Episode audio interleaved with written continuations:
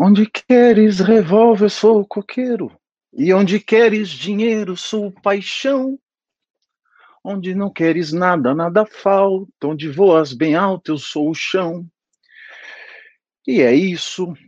Boa noite a vocês que há tempos não vejo, meus queridos companheiros de noitada aqui do MBL News.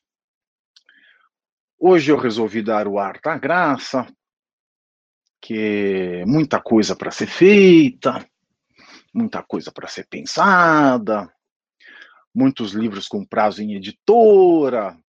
Agora chegou o sininho e eu quero dar a você, meu querido, minha querida e meus queridos que aqui nos acompanham pelo canal do MBL no YouTube, um canal maravilhoso, um canal onde, segundo denúncias, eu não digo que você pode lavar dinheiro, porque eu acho muito muito esdrúxula essa hipótese, mas você pode lavar a sua alma. E digo mais, você pode lavar a sua sede de conhecimento pelos acontecimentos que assolam este país. Estou aqui esperando professor Ricardo Almeida e professor Fábio Rapp para falarmos dos acontecimentos que abalaram o Brasil nesta quinta-feira, dia 16 de julho de 2020. Nós temos aqui as presenças ilustres. Professor Ricardo Almeida, boa noite. Quanto tempo está aí com Boa noite, boa noite. Já tem bastante tempo mesmo que você não é roxo do programa que eu faço. Eu já estava com saudade da sua animação é. proverbial. Muito obrigado. Não, não, e esse cabelo, esta barba parada. Tá melhor, né? Agora eu tô parecendo tá, gente. Antes eu tava parecendo um homem das Tava parecendo um islâmico, algo assim. né? Qual coisa assustadora. E boa noite, professor Fábio Rapp, aí com sua jaquetinha de Fidel Castro, o seu topete levantado ao vento e este sorriso que só perde para o sorriso de Gisele. Boa noite, professor Fábio Rá. Boa noite, meus caros amigos. De fato, o Ricardo é a primeira vez que eu vejo ele bem aparado, bem ansiado. Não, tá aí, a luz tá boa, ele tá, ele tá bronzeado, né? bronzeado. Aí você também tá exagerando, né? Aqui você, não tá, praia, você, você, está, você, está, com a cor do. Mas você está com a cor do pecado. Não sei se ah, é a iluminação. É bom, é bom. Eu não sei se é a iluminação que está deixando o assim, mas de fato parece que o senhor está bronzeado. E aí, já voltaram a fazer atividades físicas, meus queridos? Cara, acredite se quiser, eu voltei hoje, exatamente hoje. Voltei Você hoje, sabe. E tô animado. Quero sair aí da preguiça. Né? Que eu preciso também. Fábio Rápido tem feito exercícios? Eu não parei, eu fazia em casa os exercícios e ontem eu voltei para a academia. Mas fazia em Vocês casa. Vocês sabem que eu, eu, eu, eu engordei 13 quilos. Né? Eu estou sentado aqui, ninguém percebe, mas eu pus essa jaquetinha porque eu estou com a pança do Jô Soares. Você engordou então, 13 quilos? 13 quilos, exatamente. E estou para ocupar o lugar do Jô Soares. E já ah. dizem algumas más línguas aqui no Brasil e no nosso chat de que o único esporte que eu tenho praticado é correr da polícia. Né? As línguas maledicentes não param. Hum. Mas é, é verdade, é essa. Preciso voltar a me exercitar, porque estes têm sido dias muito difíceis, não só, não só pelas calúnias e difamações que temos recebido, não só pelas ameaças que chegam em nossas caixas privadas das nossas redes sociais, mas tem sido tudo muito corrido por conta de, de, de prazo de editora, foi final de semestre é, é, é na universidade, esses negócios de, de coisa virtual, e, e, e olha só, estão me chamando de petit, olha, eu tô caindo, eu, eu num look, né, mas eu queria fazer uma coisa meio Clodovil, mas já me chamaram de petista aqui. Mas falando em petista, que me lembra de PSDBista, né? depois de José Serra, né? devastado aí pelas revelações de executivos da Odebrecht, hoje foi o dia de um homem que Roberto Jefferson, o patriota, chamou de santo. Hoje chegou o dia de Geraldo Alckmin. E eu queria aqui compartilhar com vocês, acho que os dois pegaram essa notícia hoje. O Alckmin ele foi indiciado, né? A polícia fez uma análise das denúncias que foram feitas no âmbito da Lava Jato em 2017, com executivos da Odebrecht, e três executivos repetiram esse mesmo fato, que envolvia Geraldo Alckmin, o seu cunhado e o ex-tesoureiro do, do, do, PSDB, o ex-tesoureiro das campanhas do Geraldo Alckmin também, cruzou esses depoimentos com planilhas lá daquele departamento cabuloso da Odebrecht, e cruzou também com, com agendas e de entregas de, de, de, de envelopes, né? Porque muita gente pergunta, é, pode perguntar, né? Mas essas denúncias contra o por que, que não mostram o extrato bancário? Porque ninguém faz uma TED assim de 8 milhões e meio e de 2 milhões, né? De uma maneira tão fácil. Isso é geralmente entregue em notas de dinheiro vivo. Então, batendo as planilhas com, com, informa com as delações, etc., isso teria já sido enviado para a análise, essas, essas denúncias teriam sido, já sido enviadas para análise, mas como ele era governador, elas foram para o STF, e quando ele renuncia a ser governador, ela volta para a primeira instância. Então, esse período todo, as coisas estão pipocando só agora. A polícia mandou para o Ministério Público de São Paulo investigação na qual Geraldo Alckmin é investigado, junto com o cunhado e o ex-tesoureiro, por terem recebidos a troco é, de apoio à sua campanha de, de, de reeleição aqui no, no estado de São Paulo, dois valores, um de 2 milhões de reais e outro de 8,5 milhões de reais. Esse dinheiro teria vindo da Odebrecht com o intuito de ela continuar tendo um canal privilegiado dentro do governo do Estado e também um assento privilegiado nas mesas de negociações para outros negócios. O MP, de posse dessa denúncia, ele vai analisar tudo que tem lá, dizer se ele vai é, dar prosseguimento, se ele arquiva ou se ele pede mais investigação e documentos adicionais às autoridades policiais. E a imprensa, claro, ela divulga isso de maneira do, como se fosse uma metralhadora giratória, de modo que Alckmin parecesse já é, um réu. E não é, ele ainda é investigado. Professor Fábio Rapp, o que, que você achou dessa denúncia? Você acredita que um homem que fala de fala tão mansa quanto Geraldo Alckmin pode ter feito uma coisa dessas? Bom, é, boa noite novamente a todos, boa noite aos colegas aqui de bancada virtual. Bom, é, é o seguinte, de fato a, a manchete, né, a chamada da, a manchete ficou muito antigo, né? Ficou é, anacrônico. Né? Essa... Aconteceu, virou é, manchete, é, lembra dessa? É, é, é, e, pois é, é de fato, coloca o Geraldo Alckmin, ex-governador, como um indivíduo que parece que já está no banco dos réus e ainda nós estamos numa fase embrionária da investigação. Aliás, agora a gente tem que tomar muito cuidado com isso, né? É, no passado, e eu sou réu confesso, né? Aqui já vamos recortar isso aí, réu confesso, Fábio réu confesso.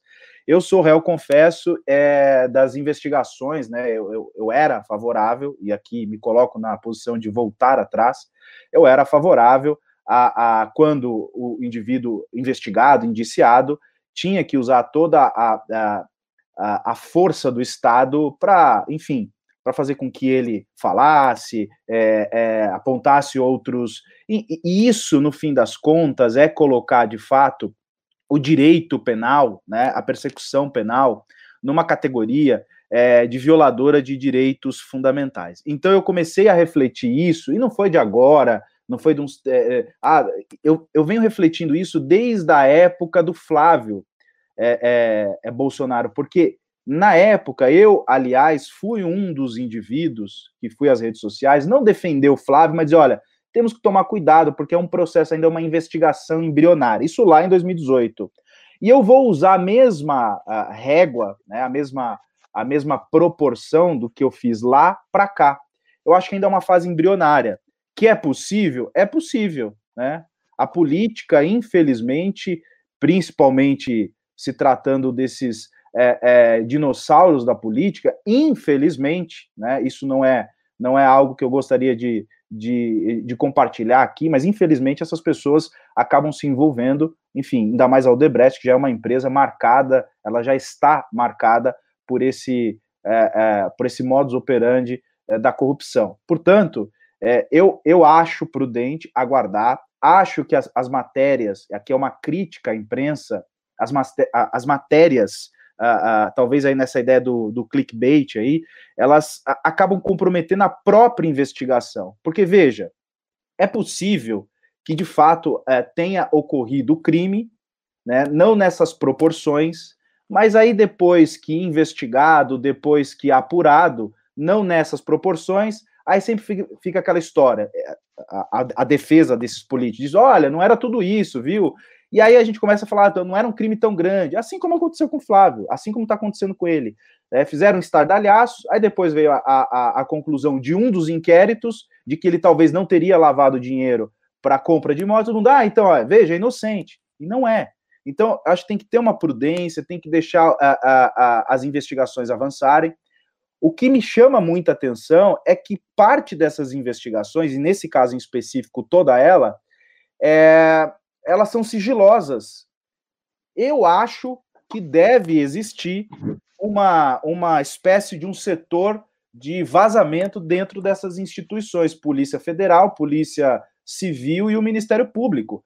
Porque tudo todas as investigações, e aqui é, os três aqui fizeram direito, nós aprendemos que o inquérito, o inquérito policial, artigo 6 do Código de Processo Penal, ele tem como regra o sigilo. Mas virou aqui uma balbúrdia. E é curioso que se eu, advogado, quiser entrar no inquérito, eu preciso ter uma procuração, tem que estar especificando lá uh, o que, que eu vou fazer. Agora, a imprensa simplesmente tem acesso a toda a, a, a, a investigação assim de uma, de uma forma uh, absolutamente é, é, rápida e expõe tudo, compromete a defesa, compromete a acusação e compromete, inclusive, o julgamento posterior do recebimento ou não da denúncia. Então, eu acho que tem que ter um pouco de prudência aí, e eu não estou fazendo defesa nenhuma. Se eles forem culpados mesmo, que sejam condenados na, nas duras penas da lei. É, professor Ricardo Almeida. Então, assim, o que convém Alckmin dizer vai preso amanhã? Alckmin vai preso né? amanhã? Quem sabe, né? o que convém dizer aqui é o seguinte: é, a deterioração do PSDB é algo que está sendo visto por todos.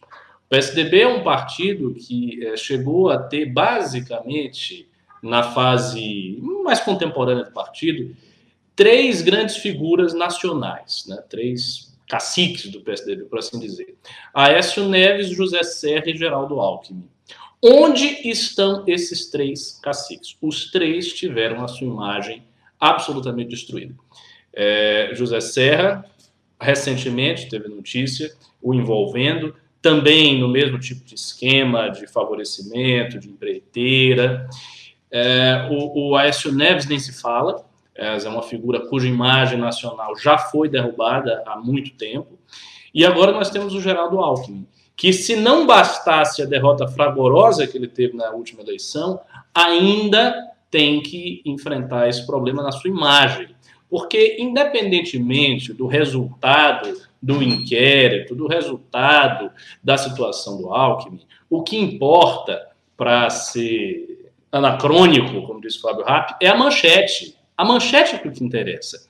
Porque é, a, as pessoas ficam sabendo das coisas pela manchete. Não vai ter uma manchete dizendo, olha, Geraldo Alckmin era inocente. Não vai ter isso. Saiu a manchete, né? A manchete está dizendo que ele é suspeito de lavagem de dinheiro, de caixa 2, de é, doação de propina, ponto. Acabou. Politicamente, ele já estará muito prejudicado. Tanto mais, tanto mais, que existe na cultura política brasileira já uma natural desconfiança de todos os políticos.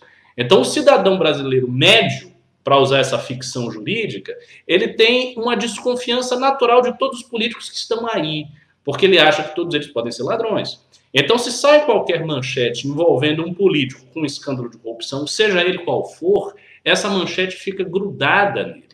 E aí se pode dizer, ah, sim, mas antigamente isso acontecia e os políticos se reabilitavam e conseguiam se eleger. Né? Quem não se lembra do malufismo, quem não se lembra do carlismo na Bahia, e todos os políticos tradicionais estavam envolvidos em escândalos de corrupção até a tampa, comprovados, amplamente comprovados, e ainda assim tinham força eleitoral. Só que isso era num outro tempo. Agora nós estamos falando do tempo das redes sociais, do tempo em que tudo é muito mais exposto e se torna muito mais transparente. Então, esse é mais um capítulo é, de uma história do lavajatismo brasileiro. Eu acho que esse capítulo que a gente está vendo com José Serra e com Geraldo Alckmin, sem dúvida nenhuma, mostra a inflexão uh, anti-PSDBista desse movimento, que era uma crítica recorrente à Lava Jato, a crítica da Lava Jato proteger de algum modo políticos do PSDB, eu acho que essa crítica cai por terra por completo. E no que tange as questões das garantias processuais, pois é, vocês têm razão. É, eu só acho que o problema é mais, é, mais profundo, porque é como dizia o Eduardo Jorge. O que, que, ele, o, que, que o Eduardo Jorge fala, e eu concordo ne, é, com, com ele nisso. Ele diz o grande problema das eleições é que elas são muito caras. As eleições no Brasil, tradicionalmente, há muito tempo, são muito caras. Então, para você se eleger para qualquer coisa, você vai gastar uma nota preta. E aí, de onde é que vem o Caixa 2? O Caixa 2 vem justamente como uma solução para suprir o problema de quão caras são as eleições. Ou seja, pelas eleições serem caras demais, os políticos se servem sim de Caixa 2, é, de dinheiro de propina, de dinheiro de grandes empresas interessadas em certos favorecimentos, quando eles é, se tornarem é, governadores, prefeitos, presidentes. Isso não é um problema de agora e não é uma coisa que concerne especificamente ao Geraldo Alckmin. É um problema estrutural da política brasileira e que só foi enfrentado, e mesmo assim, muito parcialmente, pelo movimento que nós representamos. Por esse novo movimento de renovação política, que estabeleceu pela primeira vez em muito tempo parâmetros de eleições baratas, posto que eleições que se baseiam em redes sociais, em opinião, é um voto de graça, não é, não é um voto é, comprado, não é um voto de máquina eleitoral. Então, o que, que eu acho que vai acontecer? Enquanto as eleições forem caras do jeito que elas são, enquanto existir essa máquina eleitoral montada pelos vários partidos que aí se encontram, PMDB, PSDB, PP, PL, republicanos, né, os partidos da igreja, todos eles têm uma máquina eleitoral e essa máquina custa muito dinheiro. Então, enquanto isso for o modo de fazer política no Brasil, escândalos dessa natureza vão se repetir o tempo inteiro. Entende? Então, assim, isso, isso não vai mudar. Vão ter outros escândalos com outras figuras e assim por diante. Porque, é, como eu disse, é da natureza da eleição. A eleição é muito cara. E o Eduardo Jorge, que é um sujeito de esquerda, mas que tem uma consciência política muito ampla, ele diz o seguinte: o motivo principal da corrupção brasileira é a eleição. E eu concordo. Eu acho que o motivo principal da corrupção no Brasil é a eleição. A gente teria que. Eu não sei como, né? eu não me perguntem soluções porque eu não as tenho, mas eu acho que a solução de parte da grossa, parte considerável da corrupção no Brasil é algum tipo de mudança nas regras eleitorais, uma mudança muito mais profunda. Você acha, você acha que essa mudança que a, que a gente teve do, do, do, da proibição do financiamento privado ajuda ou atrapalha? Sinceramente, eu acho que essa mudança praticamente não faz diferença, porque os, os políticos serão financiados por Caixa 2. Então, a ideia de que ah, houve uma proibição do financiamento privado, portanto, o financiamento privado não vai existir. Não, não acho. Que vai acontecer? Eu acho que vai acontecer o financiamento privado por detrás do, dos panos, né? O que é basicamente o Caixa 2. Então, eu não acho que isso por si só impedirá coisa nenhuma. E por isso que eu disse, eu, eu não tenho a solução. Né? Se fosse essa, seria relativamente fácil. Você proibiria o financiamento privado por grandes empresas e tal, e você resolveria o problema. As grandes empresas estariam fora do pleito, elas não teriam interesses em, disputas, em disputa ali no pleito, e a eleição seria normal a partir de votos de opinião e das doações pequenas e, obviamente, dos, dos fundos uh, públicos, do fundo eleitoral. Tal. Só que não resolve. Por que, que não resolve? Porque você tem o expediente do Caixa 2. E esse expediente comprovadamente, comprovadamente, ocorre quando se proíbe o financiamento privado da campanha. Então não resolve. Aí a pergunta é como vai resolver? Se o expediente para impedir o financiamento privado não resolve, o que, que precisaria fazer? Eu não sei. Eu acho que de alguma maneira precisaria se quebrar a máquina eleitoral. Precisaria se quebrar a própria ideia de que um candidato deve ter uma máquina eleitoral e que ele tendo uma máquina eleitoral ele consegue se eleger. Essa relação de causa e efeito que está posta na política brasileira há, há décadas, isso tem que ser quebrado. Isso foi relativizado.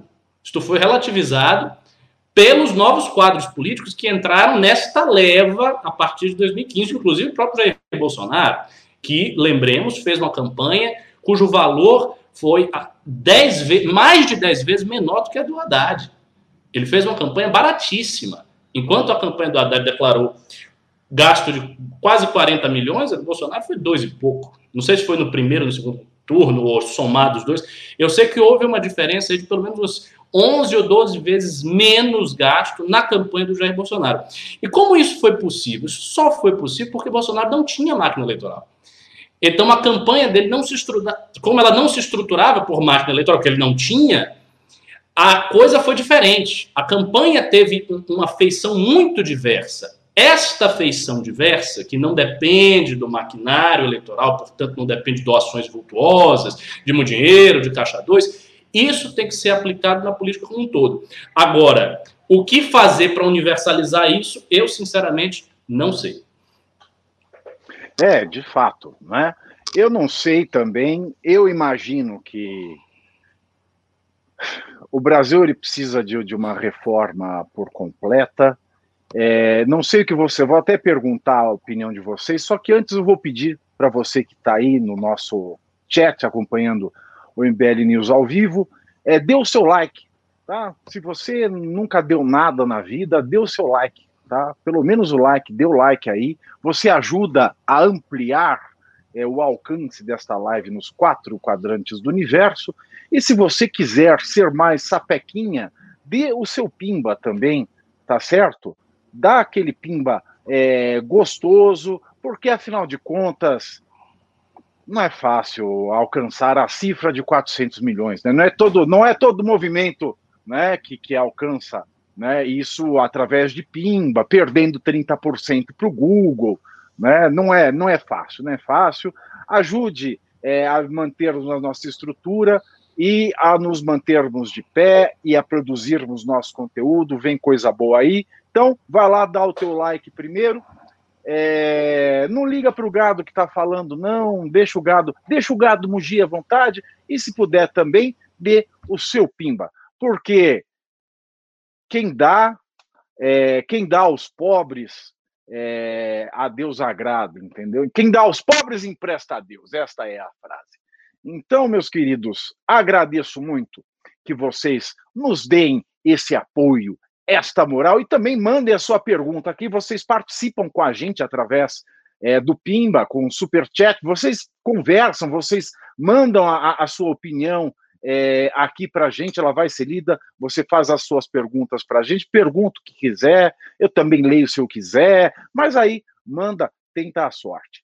É, voltando aqui é, aos professores Fábio Rap e Ricardo Almeida, só para a gente não sair desse assunto que, tá, que ficou interessante, essa questão da, do financiamento das campanhas, de fato, é, a questão do Caixa 2 ficou estruturado, ficou muito patente com a Lava Jato, de que, veja o Debrecht, o Debrecht doava tanto para o PT quanto para o PSDB, de maneira quase equânime, porque ela fazia uma aposta: qualquer um que ganhar, eu vou ter o meu assento guardado na mesa de negociação. Agora, eu posso fazer uma parte? Claro. Um depoimento claro. pessoal. Eu vou contar a vocês um depoimento pessoal que eu tive de um alto funcionário da Odebrecht, que eu conheci por conta dessa luta política e tal. E ele me disse o seguinte: eu não vou dizer quem é, mas ele me disse o seguinte: ele disse, olha, é o seguinte, a Aldebrecht dava propina para todo mundo. Todo mundo da política brasileira recebia. O que aconteceu com o PT, especificamente, aí chamou muita atenção, é que o, o, o, o PT começou a exigir mais da Odebrecht e forçar a empresa e forçar as empresas a aumentar as propinas. E daí ele foi descrevendo vários é, é, projetos que o Odebrecht tinha em outros países, etc, etc. E foi, foi me dando os detalhes que agora não me acordo. E ele que conhece o Marcelo Odebrecht, conhece todo mundo da, da, da empresa, e, esse diretor ele disse: olha, o que aconteceu com o PT foi, digamos assim, o, o PT forçou a barra.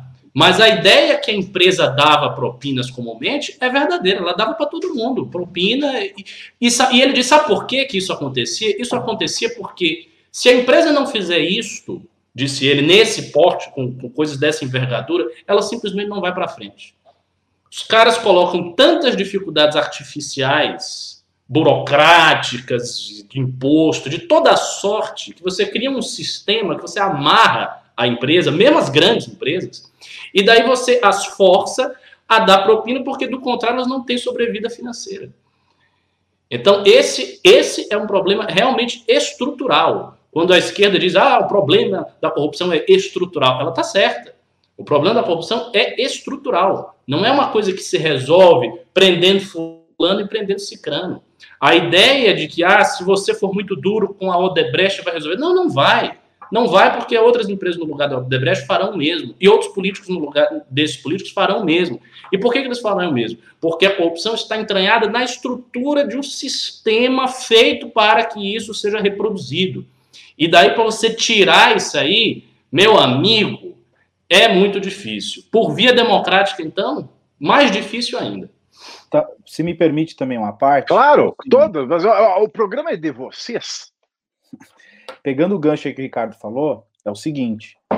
É, a gente está falando de Odebrecht, obviamente, porque os números são vultuosos e isso chama atenção. Mas peguemos aqui casos de pequenas prefeituras, pequenos contratos, se você vai na porta de uma, de um, de uma prefeitura onde está tendo ali, por exemplo, uma licitação, você tem, você encontra, por exemplo, empresas que já estão ali há um tempo, pagando para outra empresa sair. Olha, deixa eu ganhar, tá aqui um dinheiro, vai embora, eu vou prestar serviço. E aí a, a, gente pode até questionar, pô, mas o serviço até é bem prestado, tal. Mas sim, é, é, veja, isso também é corrupção e é corrupção, né? é, tira a possibilidade da concorrência, que talvez seria a possibilidade de diminuir o preço do, do serviço prestado para a administração pública e trazer um serviço melhor. Agora, onde está, a, a, a, além dessa questão cultural que o Ricardo trouxe à tona, mas o ponto que talvez nós pudéssemos começar a dialogar para modificar isso é, fa é fazendo uma, uma, uma, uma reanálise na Lei 866 8666 de 93. The number é lei... of the beast. É, é, o número da besta. É, literalmente, né? E, a, e é, uma, é, é uma lei que, infelizmente, ela. A, eu acho que toda lei que tenta descrever muito a, o, o, mundo é, fático, ela, ela passa a cometer alguns é, é, erros assim enormes. Por exemplo, Uh, se a gente pegar aqui a regra geral uh, de, uma, de, um, de, uma licitação, só para deixar aqui com um exemplo, enfim, e eu passo a bola. Uh, quem que, em regra, quem ganha uma, uma licitação? Quem tem o menor preço uh, e não necessariamente o melhor serviço, mas o menor preço. E aí vira ali uma, uma, uma parece ali um balcão de negócio do que o, o cara coloca ali, ah, preço da caneta, um real. Aí vai lá um, não, eu pago, eu, eu vendo por 59 centavos, outro 58. E aí você para e pensa, peraí, mas existe uma caneta de, sei lá, de 5, de 5 centavos? Só que o cara levou essa licitação. A pergunta é, ele vai entregar esse produto? E aí começa uma discussão, até hoje os administrativistas têm essa discussão que talvez tenha que reformular essa lei. Né? Aí tentaram por algumas medidas, por exemplo, colocar ali a empresa tem que ter histórico, a empresa tem, uh, uh, tem que ser expert no assunto, enfim. Nesse período de pandemia, o que nós mais vimos em termos, não estou falando daquelas vultuosas que apareceram na televisão, mas em alguns contratos que eu particularmente analisei, eram empresas que até ontem elas faziam, por exemplo, copo descartável, e no período da pandemia elas estavam participando de licitação para construir hospital de campanha. Esse modelo que nós temos de licitação, ele é péssimo. Ele é um modelo ruim e ele sim é um dos vetores aí que é, da corrupção também. Além da questão cultural, precisa ter uma reforma urgente na lei 8666-1993. É, é, e é engraçado essa questão de, de, empresa com histórico, você cria um precedente discriminatório num país em que não pode haver, pelo princípio constitucional, é, discriminação. Né? A empresa ela pode ser nova, mas muito boa. Ela pode ter dissidentes de outras empresas formarem uma empresa nova para oferecer um serviço sensacional e elas estão fora porque elas não têm histórico, né? Um absurdo. É, essa questão discriminatória. E o pior, Pavinato, é o histórico. Você vai pegar essa empresa, o que eu acho mais curioso, o histórico dela é só serviço público. Não prestou um serviço na iniciativa privada. Ela nasceu, prestou serviço público a vida toda para a administração pública. É, eu, na minha, eu, eu, acho absurdo uma empresa só viver de serviço público. Eu acho absurdo. É, enfim. Bom, mas voltando aqui, só para a gente fechar essa questão das eleições, vocês acham que limitar a propaganda eleitoral, a campanha eleitoral, o, um teto de, de, de campanha eleitoral seria uma solução? Por exemplo, para vereador, vocês só podem gastar até é, lá, 50 mil reais. Prefeito, 200 mil reais e assim por diante, vocês já acham que isso seria viável? Professor é, é, é, é não, estou pensando, né? Assim, é interessante. A questão é que, obviamente, qualquer lei pode ser burlada, mas considerando que não fosse burlada, talvez, talvez, o, o ponto aí seria ver como fundamentar essa, essa limitação e não criar uma circunstância em que você homogenei, você torna as, as, as campanhas homogêneas, sabe? Então, você limitando, por exemplo, num teto tão baixo quanto você citou, não sei, não sei, mas é, é uma ideia, é uma ideia interessante a ser refletida. Eu vou, olha, veja bem, é, isso é uma coisa que escancara. Porque as campanhas são caríssimas. A campanha, né? Uma campanha de vereador para Salvador é um milhão de reais. Aqui em São Paulo um é coisa parecida. Aqui é coisa parecida. E você veja, é, isso, é, isso expõe a entranha da corrupção no Brasil de uma maneira é, é, é, é muito incômoda. Porque você veja, caso do, das campanhas do PT, a última campanha da Dilma, tá, que foi lá 80, 80 milhões a campanha da Dilma, quase 100 milhões.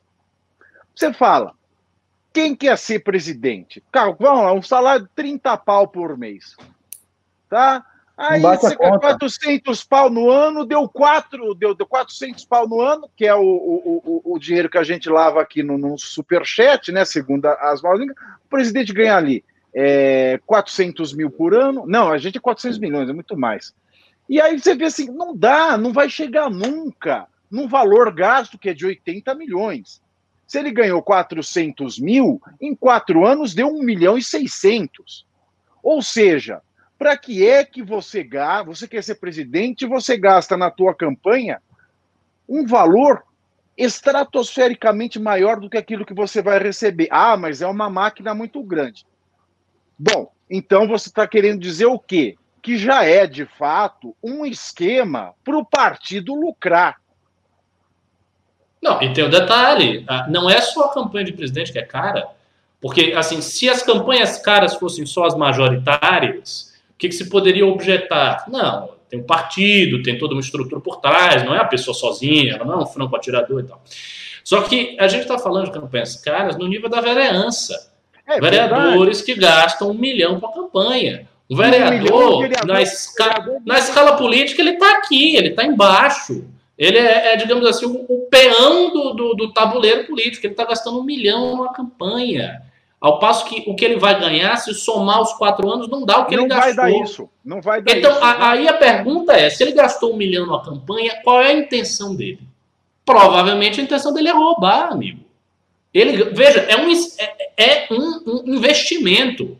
O cara gasta X na campanha para tirar Y depois. É assim que funciona. Mas será que não era hora da gente também, talvez, talvez, aqui é só, como a gente está fazendo aqui uma, algumas elucubrações aqui, me permitam fazê-las.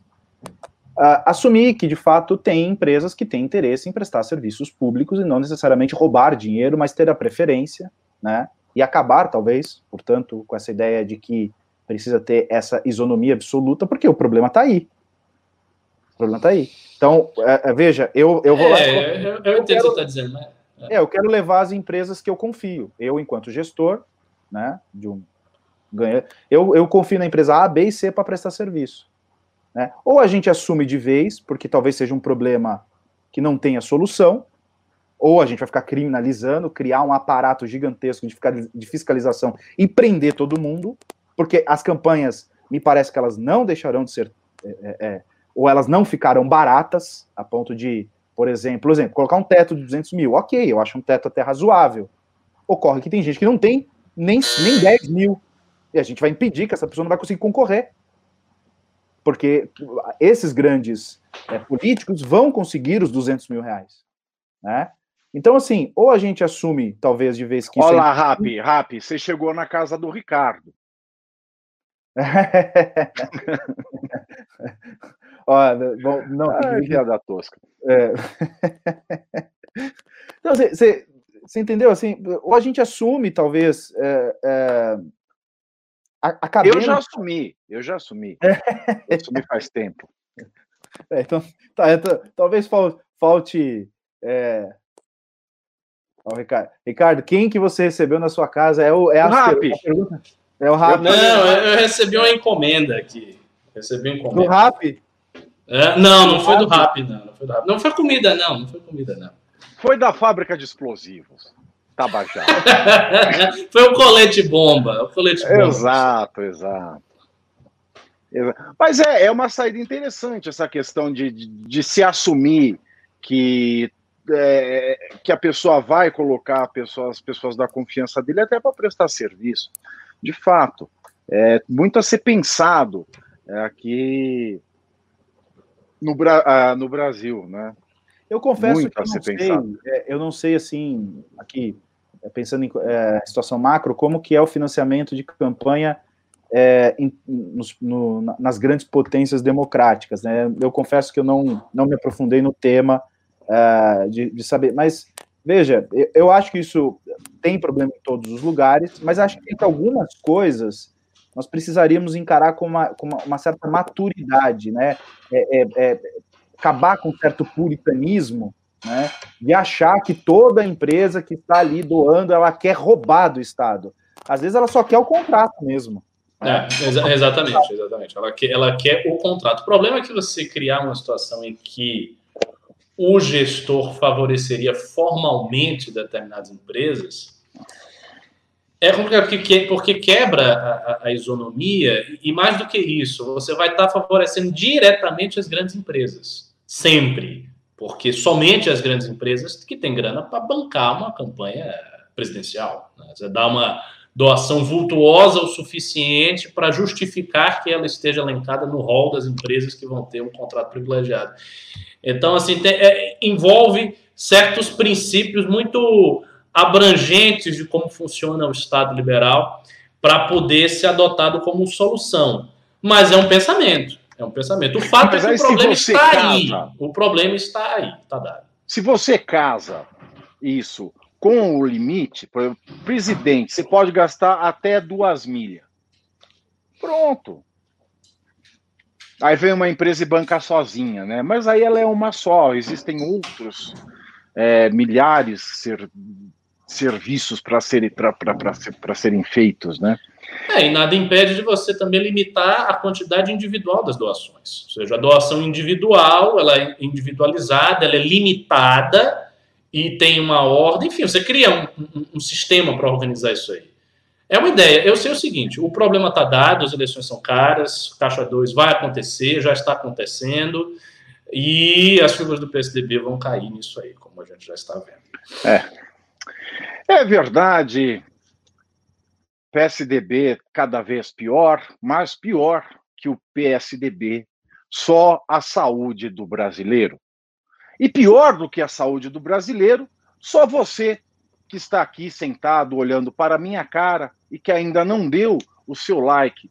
A energia negativa que eu estou te mandando nesse momento, se você conseguir chegar até o seu quarto sem virar um pé, o seu corpo é fechado. Então, se você ainda não deu, dê o seu like. Se você ainda não pingou, pimbe também. Faça a sua pergunta, participe conosco. Diga nas suas redes sociais que você acompanha o MBL News, o programa mais suspeito da nação brasileira. Não é? Essa é uma atitude de coragem, né? E você só vê aqui também uma análise isenta e uma análise de ideias não comprada por ninguém. Que programa no Brasil hoje discute né, a legislação, a corrupção, a forma de fazer campanha, como nós fazemos aqui? Isso é importante. Isso é importante para formar e informar você, é, para ter subsídio é, para o debate, não sair replicando é, besteiras. Mas a gente estava falando de coisa ruim. Coisa ruim é a saúde no Brasil. Nós completamos é, quase já cinco meses com um ministro interino da Saúde, que está prestes é, a ser mudado. É, também, hoje, o Brasil ultrapassou a triste marca de 2 milhões de contaminados pelo novo coronavírus e também ultrapassamos o número de 75 mil mortes. Tanto que o ex-ministro da Saúde, que eu acabei de ter um branco no nome. Alguém Nelson me ajuda? Não, Tais, antes. Mandetta. Mandetta. Mandetta. O Mandetta, eu esqueci do nome do Mandetta. Olha que coisa louca. Ele disse, deu uma declaração hoje é, em rádio, dizendo que não sabe o que é pior no Brasil. Se é a questão do Ministério da Saúde ou o Ministério do Meio Ambiente, cujo ministro todos sabem, Ricardo Salles vem enfrentando aí um forte inquérito. Meus queridos amigos, 2 milhões de casos e 75 mil mortes e um novo ministro da Saúde à vista. Professor Ricardo, você acha que a saúde no Brasil tem jeito ainda? Há esperança de ser indicado algum bom nome para esse ministério, ou a gente vai receber mais uma piaba na cabeça e vai vir aí mais uma pessoa bizarra para cuidar da saúde brasileira. Olha só, sinceramente, eu acho que não será indicado um bom ministro, e se for indicado um bom nome, ele terá muita dificuldade de trabalhar. Porque o ponto não é simplesmente a indicação. O Mandetta era uma boa indicação. O Nelson Taixa, a despeito da sua falta de loquacidade, era uma boa indicação porque era um homem técnico. Então, o ponto não é a indicação, o ponto é a condição de trabalho muito dificultada. Agora é preciso lembrar uma coisa: o Ministério da Saúde, ao contrário do Ministério da Economia, né, da Casa Civil, né, das Comunicações, ao contrário desses ministérios, não é um espaço que tem um problema intrínseco. Em outras palavras, para tentar ser mais claro, em regra, o Ministério da Saúde, mesmo no governo Bolsonaro, não estava no centro de nenhuma grande polêmica, porque é uma área biológica, científica, não é uma área que tangencia os valores políticos e, portanto, cria em torno de si uma disputa política. Não, é isso, é aquilo sobre o Ministério da Saúde. Isso aconteceu agora, por conta da pandemia. Então, assim, passada a pandemia, eu acho que o Ministério da Saúde vai, vai voltar a uma condição de ministério que está ali que ninguém fala dele. Há uma condição muito mais discreta, porque, como eu disse, ele não se assemelha ao Ministério da Economia, ao Ministério da Casa Civil, que são áreas, tec, embora técnicas, que tocam em valores políticos. Então as pessoas se mobilizam para opinar, a militância Olavete se mobiliza para opinar no que se refere ao Ministério da Educação, ela vai lá, tem um ministro que ela não gosta, ela pressiona. Isso na área de saúde só aconteceu por conta da pandemia e das implicações políticas que o discurso a respeito da pandemia tomou no mundo inteiro e no Brasil em particular a partir do momento que o Jair Bolsonaro teve a sua postura de minimizar a crise, dizer que o coronavírus era uma gripezinha, dizer que não era tudo isso, e começar a luta contra os governadores, todos esses tópicos que vocês já estão carecas aí de saber. Então, eu acho que a indicação, ela pode ser uma indicação razoável, e acho que a gente já está saindo né, do, do ciclo da pandemia. Se a gente sair definitivamente desse ciclo, a tendência é que o Ministério tenha uma posição mais discreta. O que me preocupa, sendo bem franco, é o seguinte: é, há alguns cientistas que falam na possibilidade de uma segunda, terceira, quarta ondas. Então, por exemplo, é, alguns países que abriram né, escolas, abriram comércio, já estão fechando de novo. E estão fechando de novo justamente porque nestes países ocorreu uma segunda onda de coronavírus. Então eu fico muito preocupado com a segunda, a terceira, a quarta onda desse vírus no Brasil. Porque a, apesar do isolamento social que nós tivemos, que foi organizado em grande medida pelos governadores, não tanto pelo ministro, por razões óbvias, apesar disso, a epidemia ainda está grande no Brasil. Então tem, países, tem, tem estados que estão voltando a abrir, como por exemplo São Paulo, mas a situação de São Paulo não está controlada. Eu, eu, fiz uma live com o Ravena em que a gente disse, ele trouxe o dado, que São Paulo tinha atingido o segundo pior dia de coronavírus. Isso já num processo de reabertura do Estado. Então imaginem vocês quando vier a segunda, a terceira, a quarta onda. E essa é a preocupação principal. Se a gente saísse do problema, eu não teria preocupação nenhuma com o Ministério da Saúde. Mas como eu não sei se vai sair, a minha preocupação é essa. Professor Fábio Rapp, faria alguma diferença um ministro da Saúde capacitado nesta altura do campeonato? Bom, para mim não. Para mim é, passou o, o, o time, né?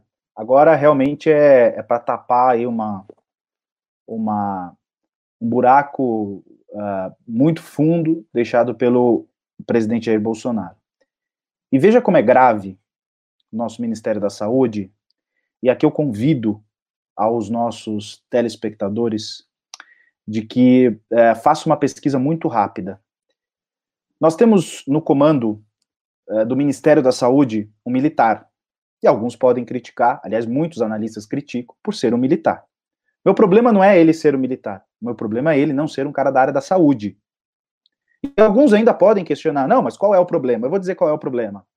O problema é o seguinte: se você pegar a aeronáutica, a aeronáutica ela tem o, como comandante da, da área de saúde o major brigadeiro médico Armando Celente é, Soares. O Exército tem como comandante da saúde o coronel médico César Wilson, é, não sei se eu vou pronunciar o nome dele corretamente, Goitens.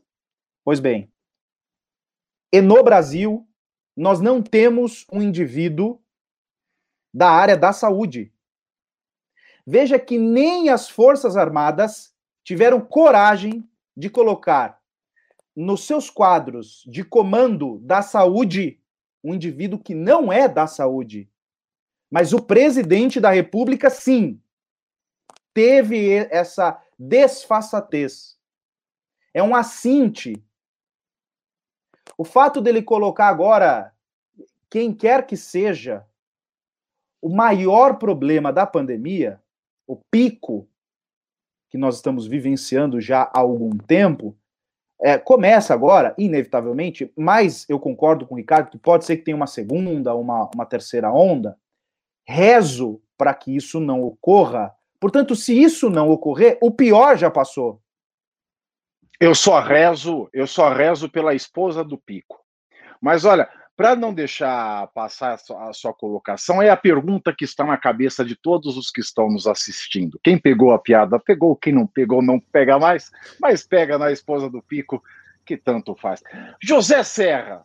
O que diferencia José Serra, que para mim, do meu ponto de vista, foi o melhor ministro da saúde que o Brasil já equipe, teve. A equipe que ele tinha. A equipe que ele tinha era uma ah. equipe de profissionais da área da saúde. Não é o caso do que nós temos hoje Houve Sim. um desmantelamento do Ministério. Isso é importante que se esclareça. Sim, houve um desmantelamento. Mas, mas eu, a crítica que eu quero fazer aqui, é, veja, a, a, o, a, o, Ministério da Saúde na época de era outro, existia era uma outra composição, existiam profissionais que ocupavam determinadas posições que eram é, é, expert na área da saúde, e isso fazia fluir, ele era apenas ali uma, uma um regente uh, uh, da orquestra. Nesse caso, nós temos um militar que colocou uma série de outros militares e tirou os profissionais da saúde. Mas mais do que isso, mas mais do que isso, e veja que eu, eu nem vou elogiar o Serra aqui, porque senão meu argumento fica frágil. Eu estou dizendo que nem as Forças Armadas tiveram coragem de colocar na chefia dos seus respectivos comandos de saúde militares que não são da saúde. É esse é o meu ponto. O que foi colocado ali, literalmente, aqui fazendo a, a, a, é, reaproveitando uma piada de 2018, foi colocado um poste ali. Todo o respeito que eu tenho pelo, pelo, pelo general que lá está, respeito enquanto militar, mas aí ele desceu para o play para jogar para jogar a, a, a, o jogo da política, não quer receber críticas, não faz um bom trabalho.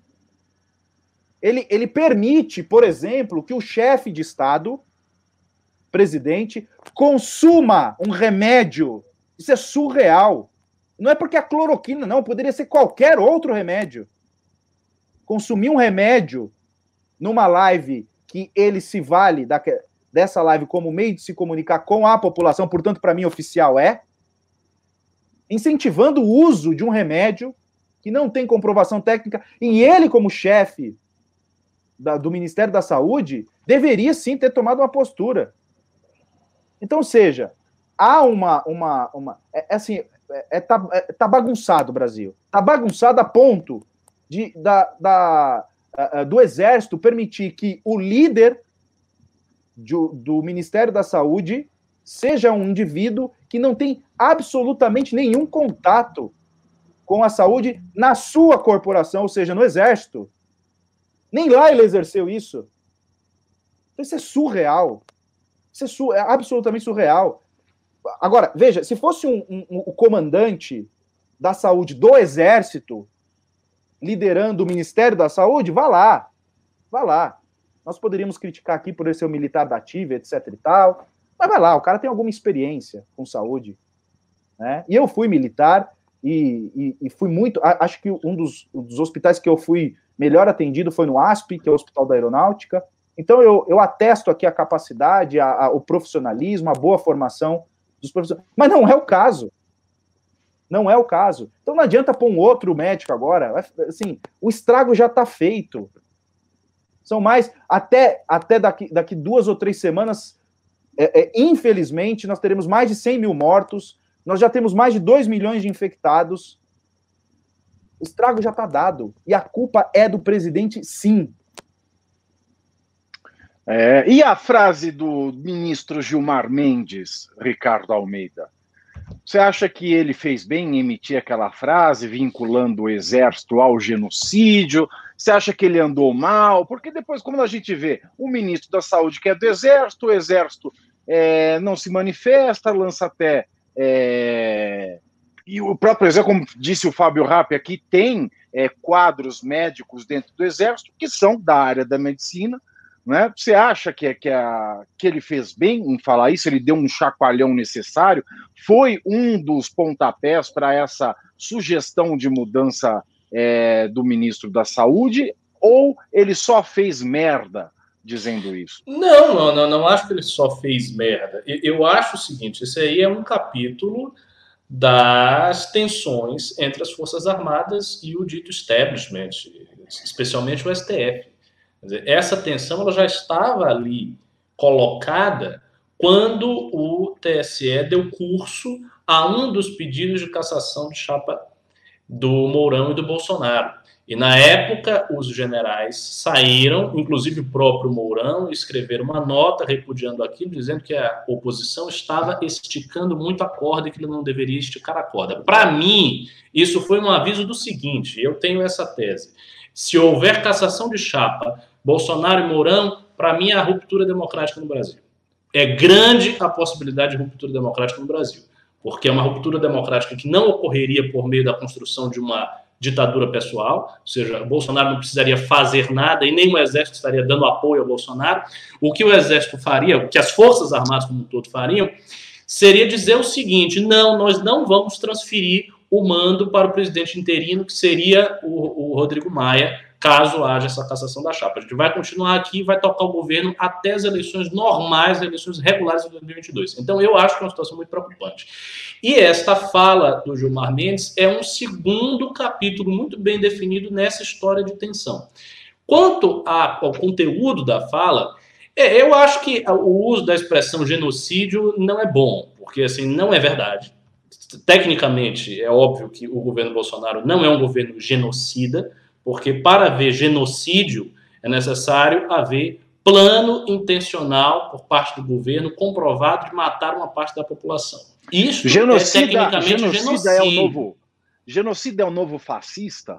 É, o fascista é pois é, assim, é, é, exato, é um, um, uso lato da palavra. A esquerda faz muito isso, né? a esquerda não fala de genocídio do genocídio negro. Não existe no Brasil um genocídio. Não existe genocídio negro nenhum no Brasil. O que existe são estatísticas elevadas de violência policial que envolvem negros. Isso existe. Mas genocídio, não. Não há uma ordem expressa do Estado brasileiro que chega até a polícia e é exercida pela polícia de perseguir sistematicamente os negros e matar indivíduos de cor negra. Isso, isso não existe no Brasil. Então não há genocídio negro, assim como também não há genocídio pelo Covid. Para haver genocídio, volto a dizer, é necessário um plano intencional do Estado para matar uma parte da população. E os exemplos de genocídio são conhecidos. É lá o genocídio da Sérvia com os Slobodan Milosevic, o genocídio da União Soviética, o genocídio da China, enfim, todos os grandes totalitarismos e as ditaduras que acabaram, que coalesceram em guerras civis e massacres étnicos, foram regimes genocidas. Não é o que está acontecendo no Brasil. Dito isso, eu acho que foi uma provocação, não no seu conteúdo, mas na intenção e no contexto dessa provocação merecida.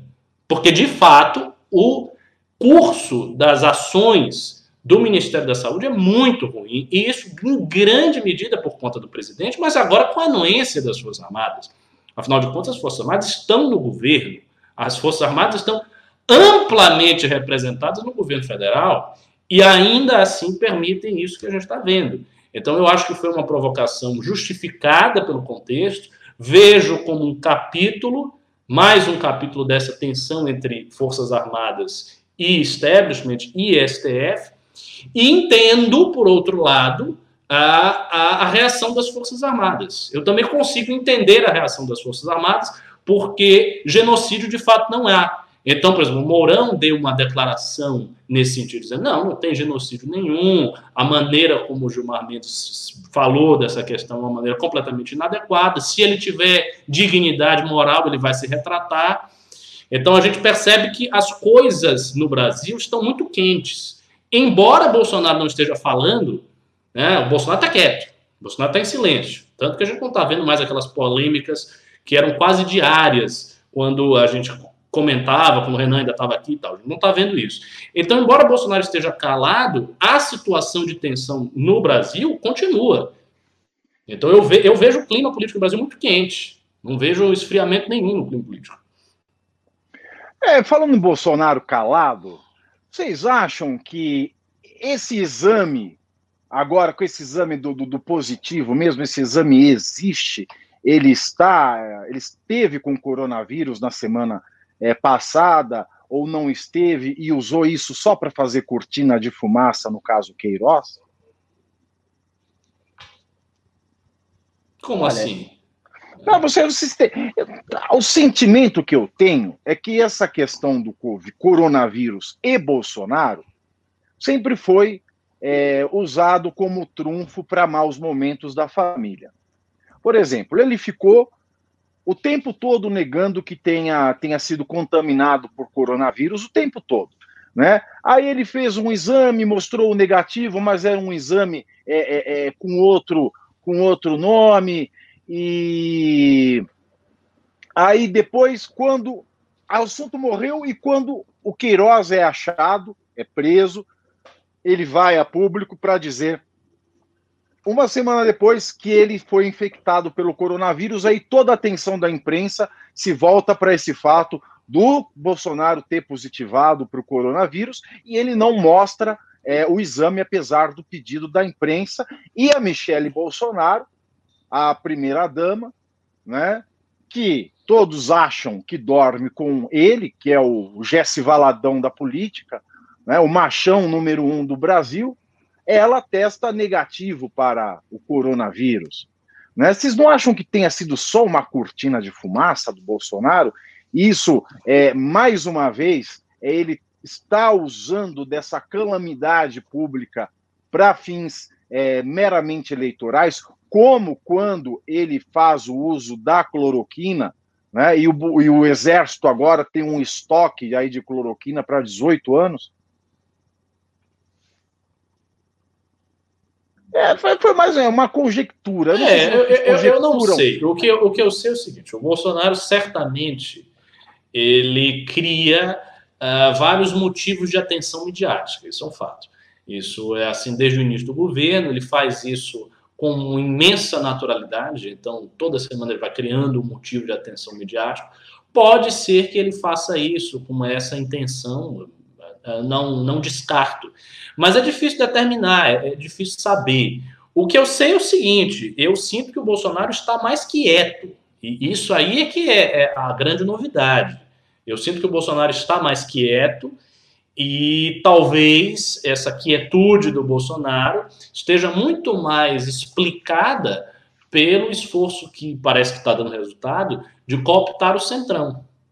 Então, a, a, gente pode estar entrando numa fase do governo em que as, as, as, os, os, escândalos verbais do Jair sejam mais menos frequentes e que haja uma aparente estabilidade, muito por conta da cooptação do Centrão.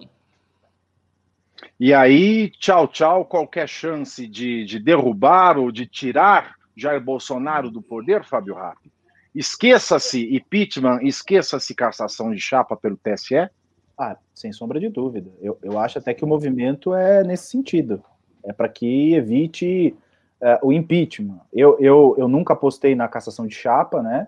Assim como nunca apostei no, na condenação por crime comum, mas eu, eu, eu, eu era, né, até essa aproximação aí com o Centrão, eu era um entusiasta do, do impeachment. Mas, sem sombra de dúvida, essa aproximação. Agora, não sei exatamente ali, talvez quem frequente mais Brasília terá essa informação com mais propriedade, é quantos, em números, né? Quantos deputados e quantos senadores ele está conseguindo ali arregimentar. Agora, a questão do Gilmar Mendes, me permita só é, fazer aqui, deixar a minha, a minha contribuição, que é a seguinte: o Gilmar Mendes, ele usou naturalmente ali uma, uma, uma figura, né, uma hipérbole, é, para reforçar o argumento. Não vejo problema nenhum, né, a todo momento, aqueles que se propõem, inclusive o Bolsonaro, ele é ele é o, o, o homem das péssimas metáforas e das péssimas figuras argumentativas, mas ele usa, é, as usa com uma, com uma certa frequência, e outros tantos. O meu único problema na frase é, dita pelo Gilmar Mendes é ele ser um julgador da Suprema Corte. Porque é possível que em um dado momento, no futuro, ele tenha que julgar algum dos crimes praticados pelo Bolsonaro. E me parece que aí é basicamente usando o mesmo, o mesmo raciocínio, o mesmo argumento que eu fiz ali na reportagem do, do, do Alckmin é, é você atrapalhar, por exemplo, um processo é, é, justo, é, com o devido processo legal, portanto, é você atrapalhar uma investigação, é quando essas, essas é, falas uh, são, são. Esses arroubos. É, são ditas por. Esses pessoas, arroubos que são verdadeiros arrombos. É, isso, isso, ditos por pessoas que uh, é possível que daqui a pouco esteja julgando o Jair Bolsonaro. E aí, naturalmente, a militância, aqueles que são mais homínios ali, vão ter argumento e com razão para começar a questionar a postura do Gilmar Mendes. Então, eu, eu, eu, eu, eu, eu entendo que ele, ele a, a, a frase não é ruim, a frase ela retrata de fato algo com a figura da, da hipérbole, uma, um, um, cenário correto, ele faz uma chamada de atenção correta, mas ele não deveria ter feito isso. Saiu da boca errada. Porque ele é um indivíduo que amanhã pode estar julgando. É, é, é aquilo que a gente diz no direito assim: o juiz estaria pré-julgando. É possível que nesse caso ele esteja mesmo pré-julgando, né? Qual é a, a, a, a, imparcialidade dele num julgamento? Ele já está dizendo, é um governo é, é, genocida com militares. Aí ele só diz que está se, talvez, né, se associando a um genocídio. Ou seja, ele já deu ali a sua, a sua, a, a sua decisão para um, um possível questionamento de uma atitude do Bolsonaro frente à pandemia. Então, eu acho que é um desserviço para a Suprema Corte. E vale lembrar que o Gilmar Mendes é campeão em fazer isso aí. Todas as vezes que dá um microfone para ele, vem bomba. Então, assim, primeira coisa, corta o microfone de Gilmar Mendes, deixa ele só com a caneta tá tudo certo. É uma situação complicada, né? Tem muita gente que acha, mas os juízes da Suprema Corte brasileira falam demais, né? Se comparados com os juízes de Supremas Cortes ao redor do mundo, né? Que são muito muito ciosos, né? Do, do, da sua posição e, e, do papel que desempenham. Né? Nos Estados Unidos, por exemplo, a gente não vê, né? É, é juiz da Suprema Corte dando declaração para a imprensa é, aqui tudo virou um grande espetáculo, principalmente a partir da Lava Jato. Né, quando um quer aparecer mais com o outro, desde o Ministério Público até o passando pelo juiz até o juiz do Supremo. Essa aqui é a República do Falatório, certo, professor Ricardo? Perfeitamente. É a República do Falatório. República do Falatório. Bom para um título de artigo. Exato. É a República do Blefe. Né? A República do Blefe é, é a República Brasileira, que, aliás, está querendo ressuscitar os mortos. Paulo Guedes tem insistido aí no projeto de trazer um novo imposto, que é o imposto sobre a movimentação financeira, que antigamente era conhecido como CPMF. Né? Paulo Guedes voltou ao tema, diz que agora tem o apoio do Planalto, porque vamos lembrar que o secretário para esses assuntos do Paulo Guedes era Marco Sintra. Quando Marco Sintra falou no imposto dessa natureza, Bolsonaro estrilou do outro lado e teve que mandar embora, o Paulo Guedes teve que mandar embora o Marco Sintra. Agora a polêmica retoma, é, a ordem do dia, com o Rodrigo Maia dizendo que, enquanto ele for presidente do Congresso, esta medida não passará, CPMFs não passarão, e o Paulo Guedes insiste, diz que tem apoio do Planalto, e o Planalto agora tem nas mãos o Centrão. Você acha, Fábio Rappi, que a CPMF vai voltar? Olha só, eu não sou daqueles que acham que imposto é roubo. Né? Então, eu vou partir desse pressuposto para, enfim, é, já ficar muito claro. Né? Eu também não sou um profundo conhecedor de finanças públicas e, portanto, saber, enfim, até que ponto a, CPM, a, a CPMF ou qualquer outro tributo que venha a ser instituído seja necessário. O fato é que a nossa carga tributária é muito pesada. Isso é um senso comum. Né? Talvez mais um tributo, isso se torne algo uh, inviável. Contudo, nós temos que lembrar que nós estamos em um, uh, passando por um período em que o Estado tem que gastar muito, tá? Então teria que ver, é, é, é aqui com cautela, para eu não ser injusto é, com a medida em si, mas saber se de fato é necessário, se há outras fontes ou se precisa necessariamente criar um tributo. Naturalmente, criar tributo, à primeira vista, né, é, afronta aí a, a, muitos daqueles liberais mais radicais, né? Ah, como assim criar mais um tributo? Mas precisa saber aqui como equilibrar as contas. Eu só acho que deveria ser mais honesto na forma de passar a, a informação, não como ela está sendo veiculada. Olha, eu vou criar esse novo imposto, vou desonerar a folha para criar novos trabalhos. Isso é mentira. Isso é mentira. Isso é balela. Isso é conversa para boi dormir.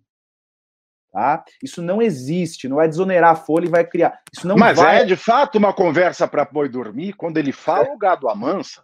Isso, isso é, é literalmente uma conversa para boi dormir. É mais fácil dizer, olha, o governo, as contas públicas estão indo de mal a pior, precisamos de mais renda, ou seja, de mais renda, não, de mais uh, uh, fonte uh, de, de, de, renda, e, portanto, vamos criar mais um tributo. Pronto. Né? É mais fácil deixar as coisas claras. Agora, mentir para justificar um tributo, eu acho isso pernicioso. É exatamente isso que, na época, o Sintra não fazia. Ele deixou muito claro, ó, nós temos um problema de déficit, etc, precisamos de um novo tributo, papá, ou melhor, ressuscitar a CPMF para isso, isso. Be beleza. Tanto é, ele foi demitido por isso, porque era um discurso antipopular. Era um discurso que desagradava liberais, desagradava a esquerda, desagradava todo mundo. Mas ele apresentou ali tecnicamente o porquê. Podemos concordar ou não, mas ele não mentiu. Ele não disse, olha, eu vou criar esse tributo, vou desonerar ali, vai criar empresa. Não tinha essa. Agora, esse, o, o Paulo Palestra, infelizmente, tem esse péssimo hábito. Né? Ele pegou toda a sua expertise, se é que ele tinha, colocou ali na como um, um coach ali. Então, ele, ele para justificar uma coisa, inventa outra e diz: não, isso vai acontecer. É como, olha, vamos, nós temos um trilhão, olha, nós vamos crescer. E assim, eu fico embasbacado quando eu, quando eu leio isso e falo, poxa, não é possível né, que as pessoas não estão fazendo conta, né? Eu não sou um tributarista, eu não sou um, é, é, um financista a, a ponto de conhecer, mas isso, isso é evidente. O fato de criar um tributo, desonerar a folha, não cria emprego. Não é isso que cria emprego. Não é isso que, que, que vai fomentar a economia. Isso é papo furado. É, mas, é. Professor Ricardo, você acha que agora, é, mesmo com, sem a questão da criação de empregos, de desoneração de folha, a pandemia dá uma desculpa muito é, valiosa para a recriação da CPMF, ou seja, o desajuste das contas do Estado brasileiro em decorrência dos auxílios emergenciais à pandemia justificariam a criação desse imposto, que vai atingir, inclusive, as pessoas que recebem o auxílio emergencial porque toda operação hoje é feita por cartões da Caixa, em operações feitas é, absolutamente online, ou seja, todas elas vão estar também pagando CPMF? Então, eu acho que tem duas dimensões desse fato aí. A primeira é a dimensão interna, ou seja, aquilo que se refere às contas públicas e a necessidade de fechá-las. Basicamente, o governo precisa ter o dinheiro para pagar as coisas. Então, se o governo precisa ter o dinheiro, e se, por um lado, o esforço do Paulo Guedes, porque é, é necessário mencionar isso para a gente não ser injusto, Paulo Guedes tem se esforçado em passar algum tipo de corte nos salários do funcionalismo público. Ele quis fazer isso, ele tentou fazer isso, e o governo não tem força política. Basicamente, não tem força política para bancar uma disputa contra as corporações do funcionalismo público e não tem sequer o interesse de bancar essa disputa. Então, considerando que a gente não vai ter grandes reduções de gasto e nós vamos ter aumento de despesa numa situação econômica muito precária, portanto, que diminui a receita oriunda dos impostos das empresas, já que a gente vai entrar em recessão braba, eu vejo como quase inevitável criar novos tributos. Agora, isso é a situação das contas públicas, isso não é a situação da opinião pública. A opinião pública não vai reagir de maneira generosa a esse fato. E não vai pelo seguinte motivo, porque foi prometido várias vezes pelo governo Bolsonaro que não seriam criados novos tributos. E a criação desse tributo é mais aguda ainda, porque é uma coisa que é análoga à CPMF, a nova CPMF, que é uma coisa odiada pelo brasileiro. O nome CPMF causa raiva no brasileiro. Então se criou também uma coisa muito em função do nome, do que é o tributo. Se fosse lá, tributo XYZ, cuja base de incidência é YWX, a pessoa não entende direito, pode o tributo vir do mesmo jeito. Poderia gerar a mesma receita para o Estado, mas não geraria, por parte da opinião pública, o rechaço, a repulsa, o repúdio que esse aí vai gerar. E vai gerar. Podem ter certeza. Isso, se for feito, vai ser uma, mais uma mancha na imagem pública do Jair Bolsonaro. Porque é uma coisa que as classes médias diretamente detestam. Houve todo um trabalho político de anos de juntar conservadorismo, liberalismo e redução do Estado. Então, na cabeça de qualquer direitista, inclusive dos bolsonaristas, reduzir os tributos do Estado é uma coisa importante. Então, quando o Estado coloca mais um tributo para essa galera que está com o Bolsonaro que é ideológica, é complicado, é mais uma contradição que eles vão ter que engolir, mais uma coisa que eles vão ter que é, tentar explicar por vias transversas. Então, eu acho que isso vai ter um impacto muito negativo na opinião pública mesmo. Vai ter um impacto muito negativo.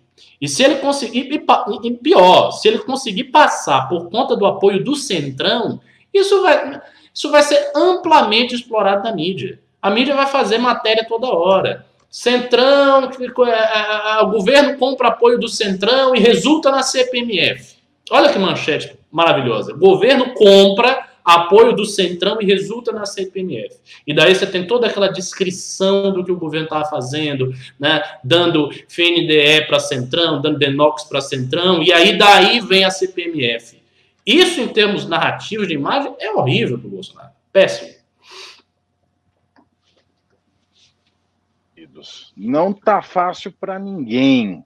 Vamos aos pimbinhas do dia de hoje. Nós tivemos poucos pimbas, e eu tenho recebido algumas perguntas aqui, inclusive por WhatsApp, tá? É, perguntando onde eu estava, perguntando onde está o Renan, perguntando como está o MBL. Eu vou aproveitar aqui que eu estive fora, estou com prazo de editora, um monte de coisa para fazer, etc. Então eu sumi mesmo, eu estou fechando um livro com a Almedina, de, de uma obra coletiva que estou coordenando. Então não é fácil o período de fechamento de livros, gente. é uma coisa hum. que é, é, exige muito. E aí, para se juntar, é, como é, as coisas nunca vêm sozinhas, então aconteceu tudo isso que aconteceu na sexta-feira passada.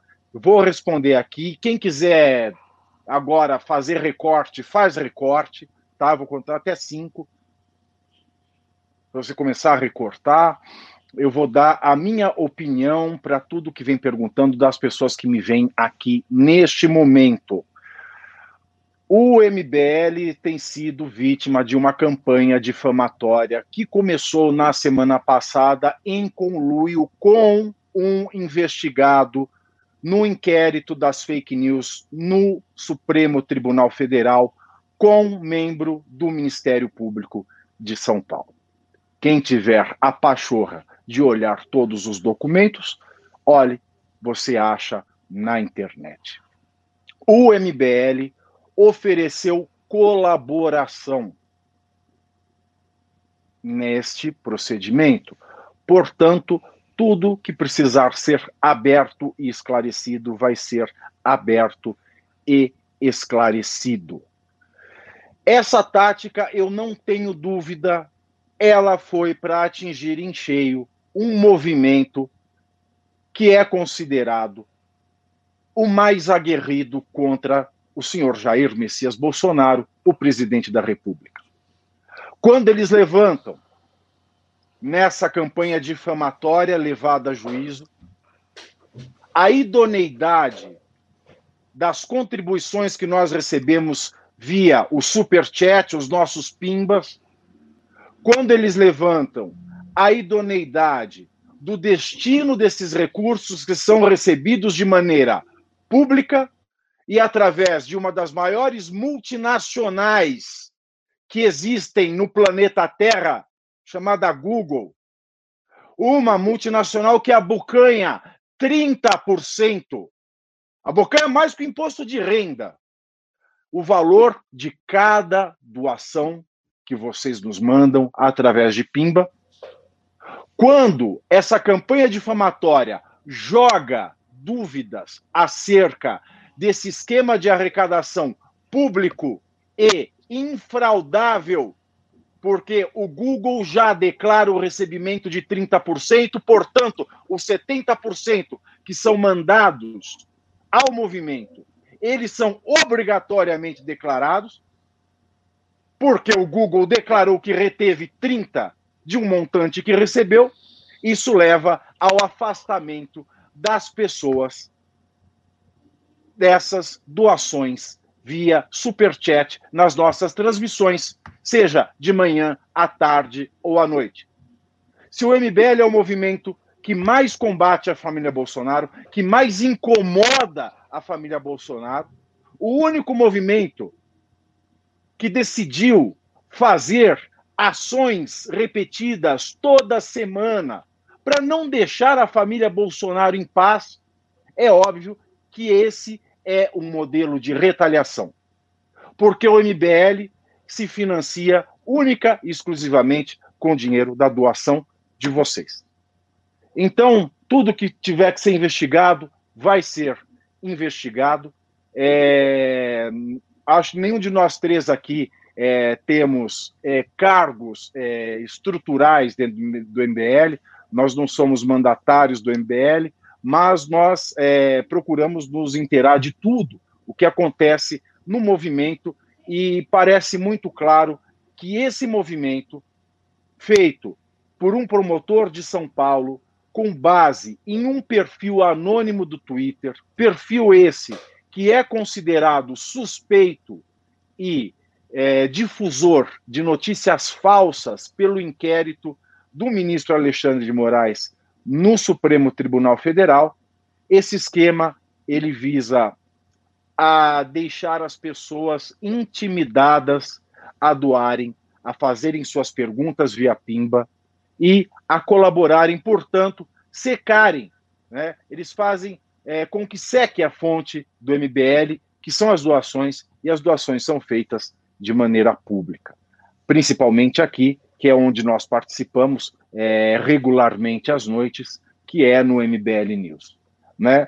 Tanto que tudo é feito às claras, todos veem quem doa, é, os, os argumentos usados são absurdos, e repito, o único intuito é secar a nossa fonte para que o movimento não consiga mais ter, não consiga mais é, perscrutar a ação da família Bolsonaro levar é, o conhecimento crítico das ações do clã Bolsonaro e também não tem a paz para trabalhar em prol do país, não tem a paz para fazer clipe de notícias, não tem a paz para montar ficheiros, para fazer vídeos, para fazer toda a sua atividade de militância, deixando o movimento somente preocupado com questões jurídicas de processos envolvendo seu nome. Eu sinto muito que isso esteja acontecendo em pleno 2020. Eu sinto muito que essa forma de retaliação, que não foi utilizada em todos os anos de Partido dos Trabalhadores, esteja se repetindo agora. Eu fico muito triste que o Brasil tenha voltado a esse status de perseguição policialesca, mas o que está acontecendo é uma grande lástima, não só o MBL, mas também para as pessoas que são fãs do MBL, que doam para o MBL, que assistem às nossas lives e se sentem agora intimidadas em dar a sua contribuição, se sentem intimidadas em acompanharem as transmissões do YouTube, se sentem intimidadas em é, defender o benefício da dúvida que seja o movimento Brasil Livre. Essa é a minha opinião, eu não apareci aqui desde sexta passada, então fica ela é, é, registrada. Vocês querem falar alguma coisa desse tema antes de ir para os pimbas ou podemos ir para as leituras? É, eu gostaria de falar algumas coisas. Eu gostaria de falar algumas coisas. A primeira coisa que eu gostaria de falar é o seguinte: o bolsonarismo ele pode fazer o que ele quiser com o MBL, porque ele não vai destruir o movimento. Ele realmente não vai destruir o movimento. E ele não vai destruir o movimento porque ele falta hoje energia. E quando eu falo energia, é esse fator histórico imponderável que fez Bolsonaro ganhar a eleição de 2018. Essa energia que em torno do bolsonarismo era muito poderosa e que assustava todo mundo à direita, essa energia acabou. Então, assim, pode haver assédio judicial, eles podem tentar uma, uma artimanha qualquer, mas hoje eles não têm mais energia para destruir nem o MBL, nem qualquer órgão de mídia do Brasil, nem qualquer rádio, nem qualquer partido.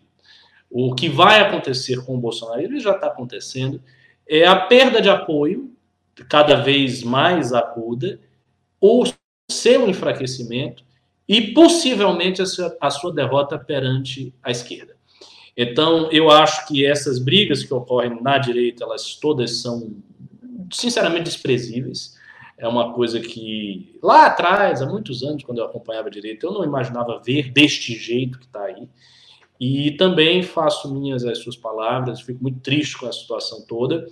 E só um, um último adendo para passar para o Rápio ou para os Pimbas.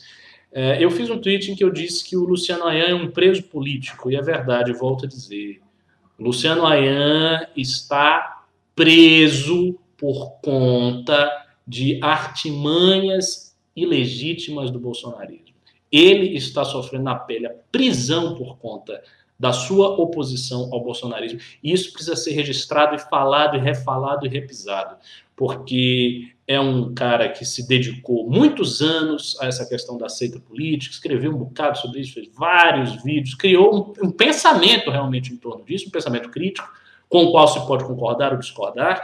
Eu, por exemplo, tenho algumas discordâncias teóricas do Ayan, mas o que estão fazendo com ele é uma coisa absolutamente absurda. É uma coisa vergonhosa, sabe? É, é, é, é feio, é, é, bizarro de ver, me dá asco, me dá nojo. Porque, por conta de artimanhas, prenderam o cara. E assim, eu vejo uma coisa que eu vou falar. Tem Bolson, tem, tem gado aqui no chat, tem Bolsonaro que eu estou vendo aqui. Ouçam uma coisa, vocês, bolsominions. O Ayan ele vai sair, não vai ficar lá o resto da vida. Tem duas opções aí. Ou ele vai sair um pouco assustado, que eu não acho que vai acontecer, ou ele vai sair muito mais maduro e com muito mais vontade de fazer o trabalho dele de oposição ao bolsonarismo. Então se preparem. Esse é o se preparem, porque o trabalho de oposição ao bolsonarismo agora assume um outro caráter.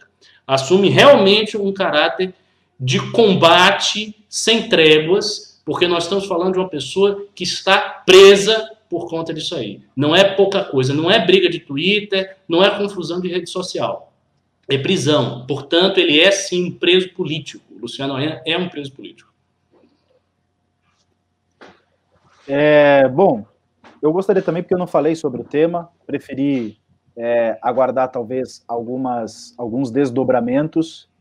É óbvio que uma pessoa atenta, uma pessoa com um pouco de, de boa vontade, se desse uma lida na, na denúncia, é, perceberia que ali não tem é, qualquer nexo, uh, assim, não há, não há nenhuma, nenhuma materialidade, não há substância uh, uh, ali, é uma, é uma aberração jurídica. Vale lembrar, para aqueles que talvez queiram uma explicação bem simplória, assim, bem uh, primeironista do direito, lavagem de dinheiro, ela só tem algum sentido quando você não quer pagar tributo, ou quando a fonte geradora do, do valor ela é ilícita e você quer ocultar. Mas lembre-se, aquele que pratica o crime e vai lavar o dinheiro pressupõe que o dinheiro vai voltar para ele.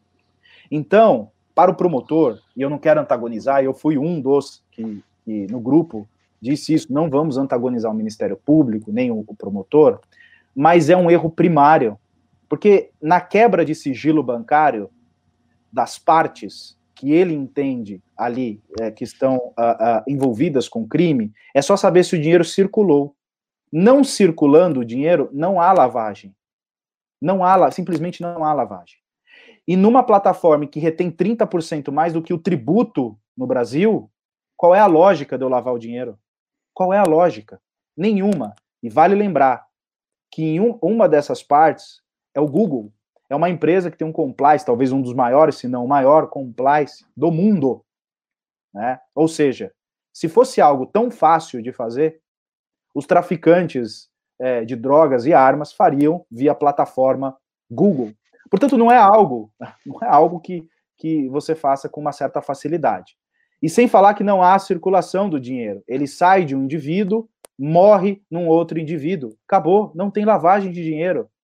É, ou seja, é algo tão simples que, inclusive, eu recebi aqui no, no Instagram uma moça que disse: Olha, não vou mais te seguir em nenhum MBL, porque eu sou a tia do Zap. Mas eu ouso dizer, até a tia do Zap conseguiria, lendo a denúncia, entender que aquilo ali é uma patuscada.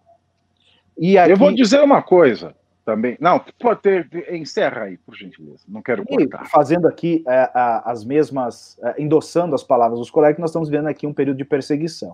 E eu estou vendo muitos bolsonaristas comemorando. Qual é o problema de se comemorar? O estado policialesco, que é o que o Ricardo está alertando, hoje pode ser, hoje, estou dizendo literalmente, hoje, agora, nesta quinta-feira, pode ser contra o MBL. Pode ser contra A e B ali da direita ou da esquerda. Mas amanhã, certamente, será contra você, bolsonarista, que muitos de vocês praticam crimes nas redes sociais. Estou falando de lavagem, não. Estou falando de difamação, calúnia e de uh, uh, injúria. injúria. Mais uma coisa, vale lembrar que o canal, o maior canal bolsonarista, que é o Terça Livre, a maior fonte de custeio, pelo menos a oficial que nós sabemos, é o superchat. Se vocês aí do Terça Livre, ou os que o seguem, demonizar essa ferramenta, até o Terça Livre vai acabar. Até o Terça Livre vai acabar. Então, cuidado com a bandeira que você levanta, porque o mastro pode dar na sua cabeça. Ah, eu achei que o mastro ia entrar em outro lugar. Eu vou ser eu bem sincero. mas, era, mas a frase devia ser essa. Né? O, o Rap ele adaptou ela aqui para o horário nobre da televisão brasileira. Né? E sinto muito, mas é verdade. Se hoje é o MBL, amanhã pode ser você. É um procedimento que apareceu aqui em São Paulo, né, do, do MP estadual, mas no bojo do inquérito das fake news que está rolando lá em Brasília, podem pegar, pe, vão pegar a manha desse promotor de São Paulo, você que entra aí, você que comenta alguma coisa no, no superchat da, da Terça Livre, vamos para a Terça Livre. Alguém lá em Brasília pega, faz um print teu, você que está assistindo aí, você que vota no Bolsonaro, está assistindo aqui, está me vendo falar. Algum promotor federal vai lá, pega um superchat que você deu lá pro, pro gingivão, ele tira lá, fala assim, olha, esse cara aqui, ele está lavando dinheiro através do terça livre, aí você vai preso por conta de um print e por conta de um comentário totalmente ao arrepio das leis e das garantias que nos mantém livres da violência gratuita do Estado.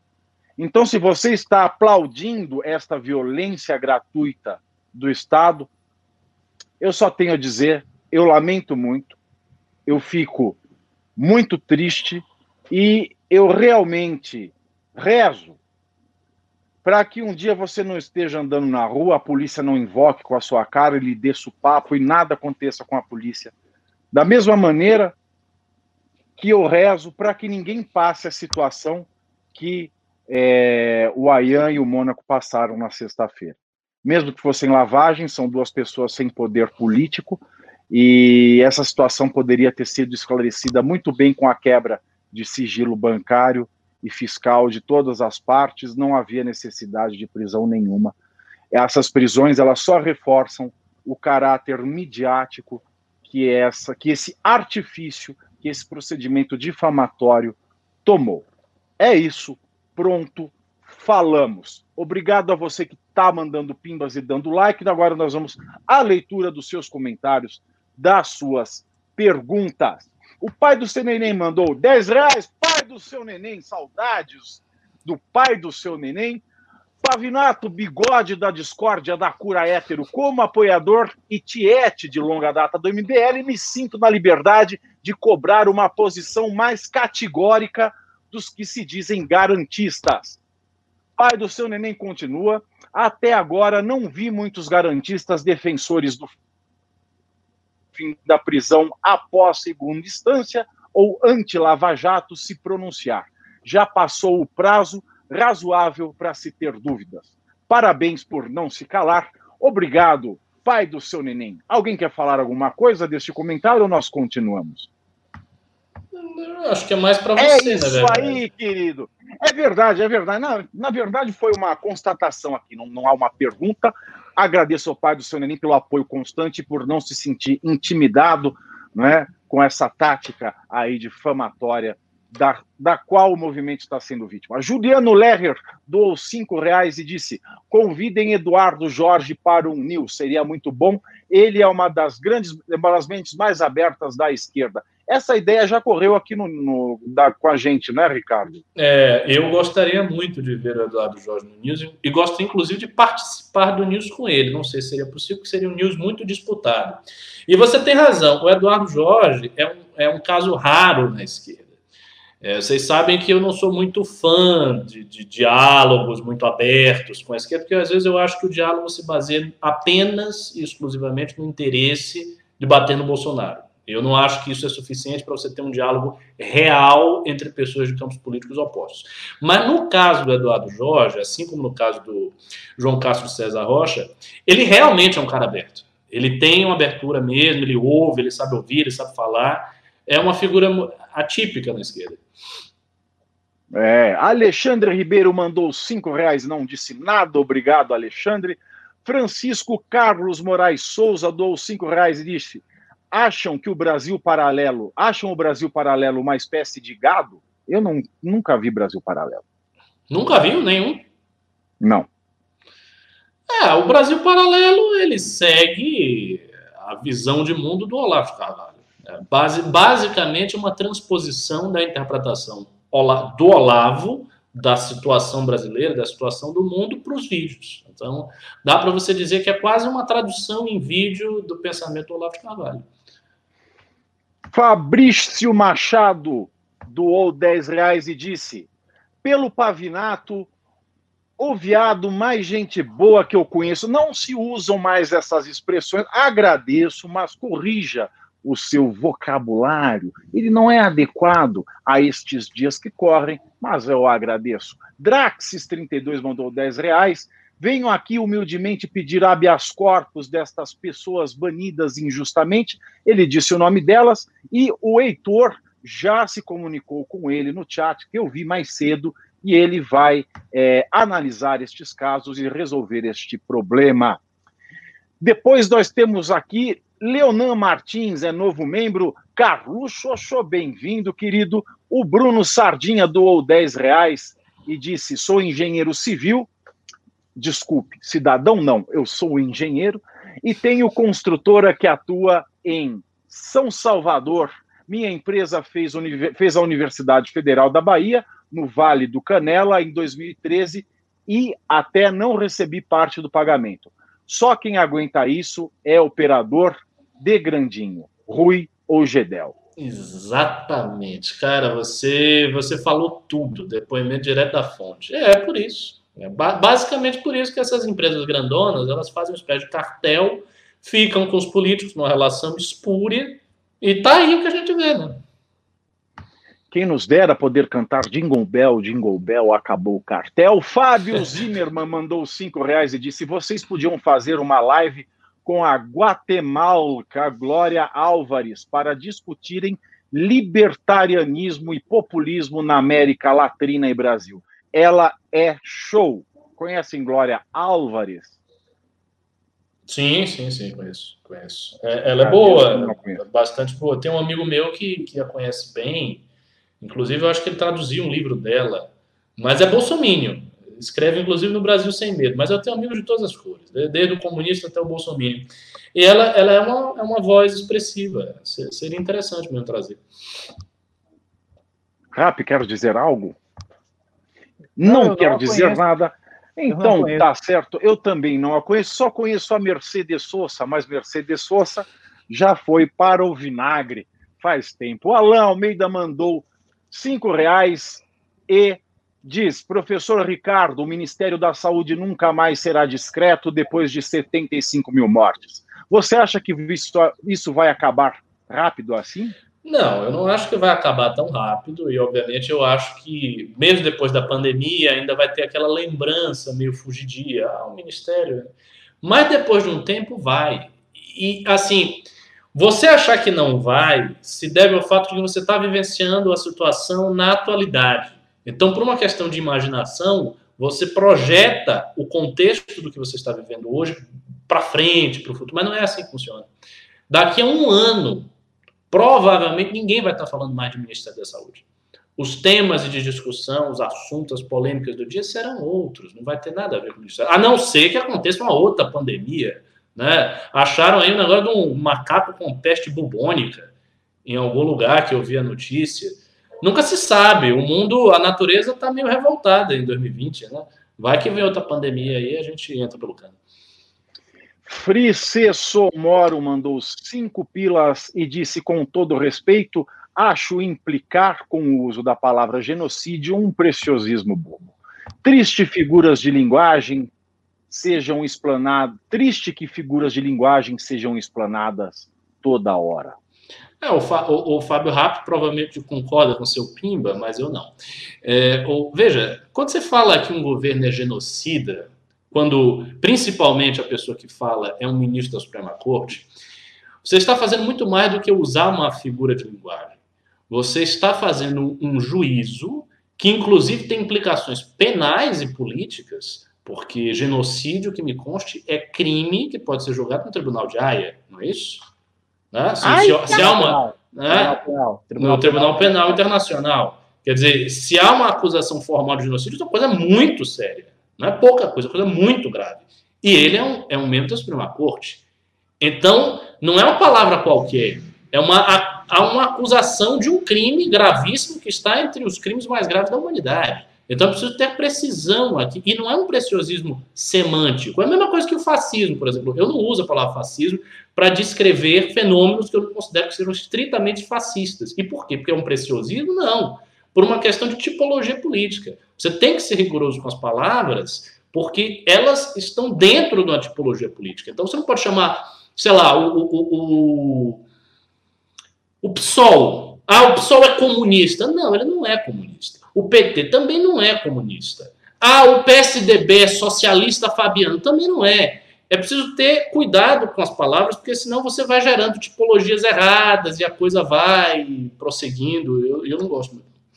É, uma coisa é um homem comum recitar a oração errada, outra coisa é o padre recitar errada a oração. É, boa, boa a gente falou muito bem disso. Frice Somoro mandou mais cinco e disse: alto lá, Michele testou negativo, mas Hélio Negão testou positivo.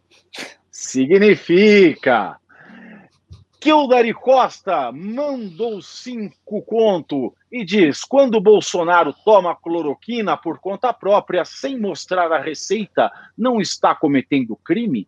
Que médico colocaria seu nome nesta receita? Dr. Ray, certo, Fábio Rato? Dr. Ray colocaria. Realmente, Dr. Dr. Ray é Fábio Rapp é muito amigo do, de Dr. Ray, para quem não é, sabe. Virou meu amigo de WhatsApp. Se bem que eu não entendo é. nada do que ele fala, porque ele, ele mistura inglês com português e de fato fica é, incompreensível. Mas eu é, acho que é ensaiado esse sotaque, viu? Eu acho. Você, você triturou o, o, o, o, queridíssimo Dr. Ray. Você foi uma pessoa muito agressiva. Eu sou uma pessoa muito má. Eu tenho que me punir por conta disso. Vamos continuar aqui. Samuel Oliveira, membro três meses membro. Não estou entendendo nada dessas coisas que estão subindo aqui. Fabrício Santos, personal trainer, mandou cincão e disse: a Lava Jato cansou de dar opiniões políticas durante os processos, tanto os procuradores quanto o Moro, mas ninguém reclamou. Eu reclamei. Gilmar Mendes fez igual. Fez igual. É isso que nós dizemos aqui. Zacatos mandou cinco e não disse nada. Mr. Luizinho mandou 10 reais e disse: sem Renan, sem like. O que, que você quer que eu te dê? Parabéns? Zacatos mandou mais 5 reais e pergunta sincera: por que as lives são indisponibilizadas algumas horas depois da transmissão? Alguém sabe explicar? Eu, eu não eu, sei. Eu sei eu sei explicar, porque o YouTube ele demora para renderizar o vídeo, né? Porque é uma live longa, né? São duas horas. Aí ele tem um processo para disponibilizar a live depois. Então ela fica processando, né? Renderizando. Né? Então, aliás, já foi explicado isso aqui em uma das transmissões do MBL News. Mas por experiência. E você própria... pode encontrar como podcast no Spotify ou na Apple Music. Na Apple Music tem ou só Spotify? Eu não sei. Spotify eu tenho certeza você na, pode encontrar. E na fábrica do MBL há uns recortes lá da, dos MBL News. Exatamente. Luiz Carlos Sales mandou dezão, passando novamente para ajudar na luta. Força MBL, força moçada. Obrigado, Luiz Carlos. Tati Camargo, 10 reais. Estou tão desanimada com o povo brasileiro e sua tosquice. A meu ver, a única saída seria uma política educacional decente. O que vocês dizem do novo ministro? É, hoje tomou posse o novo ministro da Educação. Fábio Rappi, o que você acha do novo ministro da Educação? É Pastor Milton Ribeiro, é isso o nome dele? É. Pastor Milton é, eu, eu, eu não sou um indivíduo que tenho é, restrições à, à, à, religiosidade das pessoas para ocupar um determinado é, cargo e etc. É uma pessoa capacitada, né? é uma pessoa que tem um currículo que uh, o, o, coloca em condições. É óbvio. Ele foi vice-reitor do Mackenzie, inclusive. É, né? é óbvio que, em se tratando de governo Bolsonaro, me parece que já está dado que nenhum ministro tem autonomia para colocar a sua expertise em ação. Existe ali um quadradinho que ele tem que, uh, que ele tem que ficar. Não sei se ele vai se submeter a isso. Né? Eu não acho, e aqui eu posso até queimar a língua, que exista algo pior do que o Weintraub. Eu, eu, eu acho que não existe. Né? É, enfim, é, acho que algo que existe pior que o Weintraub está na Virgínia. Mas, enfim, é, é, é, é possível que ele pelo menos. Olha, se ele não fizer nada de absurdo, se ele conseguir cumprir os prazos do MEC, do tipo prova, lançamento de nota, já tá, já tá bom, já tá suficiente. Algum comentário, professor Ricardo? Não, eu Conhece? concordo, eu também acho. Eu também acho. Se ele, se ele conseguir fazer o básico, já está mais que suficiente. Se eu fosse amigo dele, meu conselho seria: faça o básico e não fale nada. Fique quieto. É. Entre, quietos, como é que diz? É, é, entra mudo e sai calado. Entra mudo e sai calado. Não fale dizia... nada para ninguém, para imprensa, para merda nenhuma. Fique na sua e faça o básico. Pronto. Como dizia o, o famoso ministro da Justiça do Figueiredo, Armando Falcão, nada a declarar. pois é. é. Ronald Carvalho mandou cinquinho. Cadê o Eric Balbinos? O que aconteceu que ele nunca mais apareceu aqui? Não Nossa, você, esse aí você tirou do fundo do baú. O Eric se afastou do movimento. O Eric não está mais no MBL. Foi por isso. MSR mandou vintão. Segue para ajudar o movimento. Obrigado, MSR. E Nayá Henrique mandou 10 pela volta do Pavinato ao News. Eu nunca saí, eu só estive cumprindo prazos aqui, mas obrigado. Will M mandou 37,90 e disse: concordo com o Pave que é um absurdo as acusações contra a MBL, mas o Renan tem que resolver essa empresa no nome dele e MBL não fazer defesa de ninguém.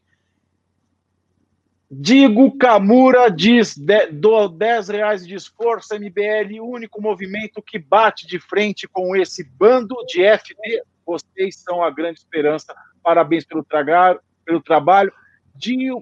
Diogo Kimura mandou mais 10 reais e disse Não, ele, o Heitor colou duas vezes aqui a mesma mensagem. Alexandre Braga doou dezão e disse: Tamo junto, Pavigato. Miau!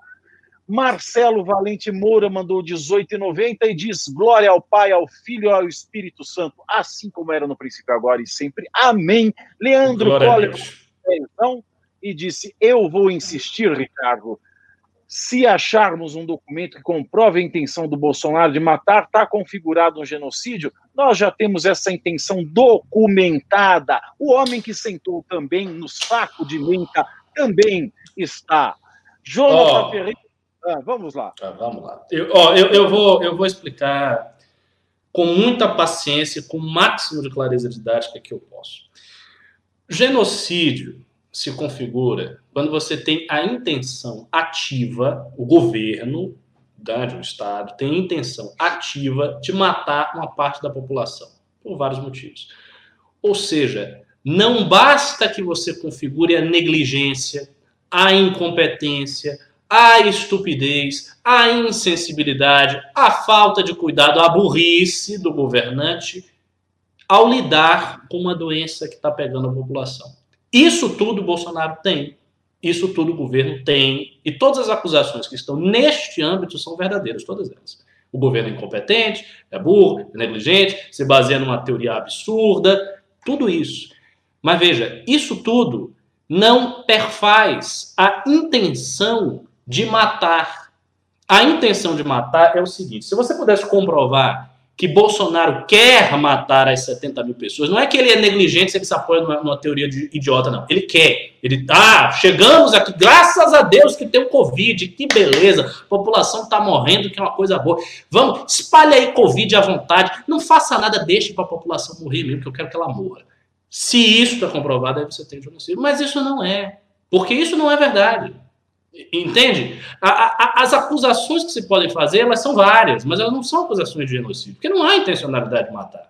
E é uma coisa até estranha. Veja, se nós tivéssemos um governo genocida, ele não esperaria acontecer uma epidemia. Uma epidemia é um fato natural. Quer dizer, é um governo genocida que espera um fato natural para ele fazer alguma coisa? Não. Seria um governo que ativamente estaria perseguindo as pessoas, prendendo um bocado de gente, matando um bocado de gente por razões as mais variadas, por preconceito de classe, por ódio racial, por ódio étnico, etc. Não é o caso do Brasil. Eu espero que tenha bem. ficado bem, bem claro aí. Matar eu não sei se ele quer, viu? Mas agora prender já são outros 500. Jonathan Ferreira doou 5 e não disse nada. Obrigado, Jonathan. Doroteia Vieira doou 20 reais e disse: Meu primeiro pimba, vocês são brilhantes. Força MBL. Obrigado, Doroteia. Você ainda não me viu com óleo no corpo, sou mais brilhante ainda. Pri Pompeu doou, eu não sei que moeda é essa, 13,99, isso é um dólar canadense. É. Dólares canadenses, disse Pimba, para ajudar no movimento Força MBL. Obrigado, querida. Leandro Kroller doou mais cinco reais e disse a explicação do rap está errada sobre o YouTube. Não aguento esse cara. O que você tem a dizer em sua você defesa, um Fábio Rap? Do, do YouTube é, aqui que é da renderização? É, é isso? Não, isso é eu, isso eu aí. no meu canal e acontece isso. Eu tô olhando para o vídeo renderizando. É, mas é, eu não sei, é, Leonardo Leandro Kroller, eu não sei. Eu não eu sei, eu não sei. Se eu soubesse, eu lhe diria. Se falando... você quiser perguntar da minha vida sexual, eu digo, mas isso eu realmente. Estou falando da minha, da, da, da do, das minhas mais de 300 lives que eu fiz no meu canal. Todas elas demoram. É um fenômeno. É um fenômeno. olhando, é, eu fico olhando para a live ela fica lá renderizando, fica lá, lá, lá, lá e demora algum isso é, tempo. É, isso é culpa da tua internet de escada, querido. Ah, pode ser também. Internet mas, de escada dá esse, foi, esse é, problema. Mas, mas, enfim. Duardo Mânica. Força MBL, cinquentão. Obrigado, Eduardo. Felipe Neto, Felipe Net mandou duas libras da rainha Elizabeth a Highlander e pediu comentem atrocidades da China 5G e Hong Kong. Fica para a próxima, porque nosso tempo está acabando. Daqui a pouco vocês vão ter o programa do Ratinho. Depois, sem hipocrisia, mandou 99 centavos de dólar e disse rosto piscando Jeca Tatu mandou Nossa. Essa é uma piada aqui. Alá Pavinato, a, a sigla que veio é, da minha mente profundamente evidente essa piada. Estou criando uma escola aqui. Jeca Tatu mandou vintão e disse: lavando mais 20 reais, o Ricardo sempre está certo. É, hashtag Ricardo tem razão. E o Heitor aqui da nossa equipe técnica disse que é o processamento do YouTube mesmo. Aqui também demora umas horas. Frice Somoro mandou mais cincão e disse: Ricardo, justamente por isso é figura de linguagem, a única coisa que concordo que não é, não, é isso aí mesmo, e Leonardo Kroller. Ricardo, você nunca viu o vídeo do Bolsonaro falando que quer matar pelo menos pelo. Esse vídeo é velho. Ah, ah, vou, vou, aproveitar é esses últimos velho. minutos. É, é o Pablo já quer acabar o programa, mas só, só eu, já, eu, eu, vou, eu vou fazer uma live aqui, professor Ricardo quer dar as suas palavras finais? É, as, as, palavras finais. Xingamentos finais. Veja só, não... quando você fala figura de linguagem, você tem que entender o seguinte. Eu não posso, por exemplo, imagine que você é negligente em relação a alguma coisa. Você, você foi negligente e tal, você. E aí algo aconteceu por conta dessa sua negligência. Eu não posso dizer que você é um assassino. Eu não, estou usando só a figura de linguagem. Ele não matou ninguém, mas como figura de linguagem ele é um assassino. Não.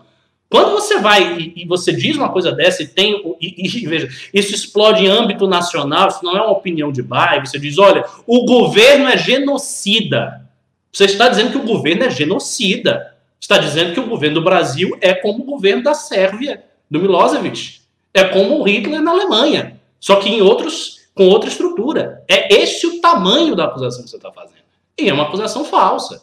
E não é questão de defender Bolsonaro, porque teve até gente, ah, você está defendendo Bolsonaro. Não, não estou defendendo Bolsonaro. Eu estou defendendo a realidade. A realidade é essa. O governo não é genocida. O governo é burro, incompetente, é negligente, etc. Genocida mesmo. É, é. concordo. Concordo que eu, a minha opinião foi essa. Genocídio é o novo fascista. Genocida é o fascista da vez. E alguma mensagem antes de partir, professor Ricardo? Não, não. Fica aí a mensagem de continue apoiando o MBL, é um movimento sério.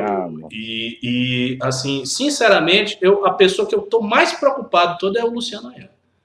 Acho que o Luciano Ayan é assim, um caso paradigmático de, de, de, um preso político mesmo, sem qualquer exagero, porque ele foi preso pela única razão de fazer o trabalho que ele faz contra os bolsonaristas. Isso tá, tá óbvio, óbvio, tá na cara. Né? Então, Fábio Rapp seus últimos dizeres. Nossa, o que você colocaria na sua lápide? Aqui jaz um homem de fibra, olha, né? Embaixo, mentira.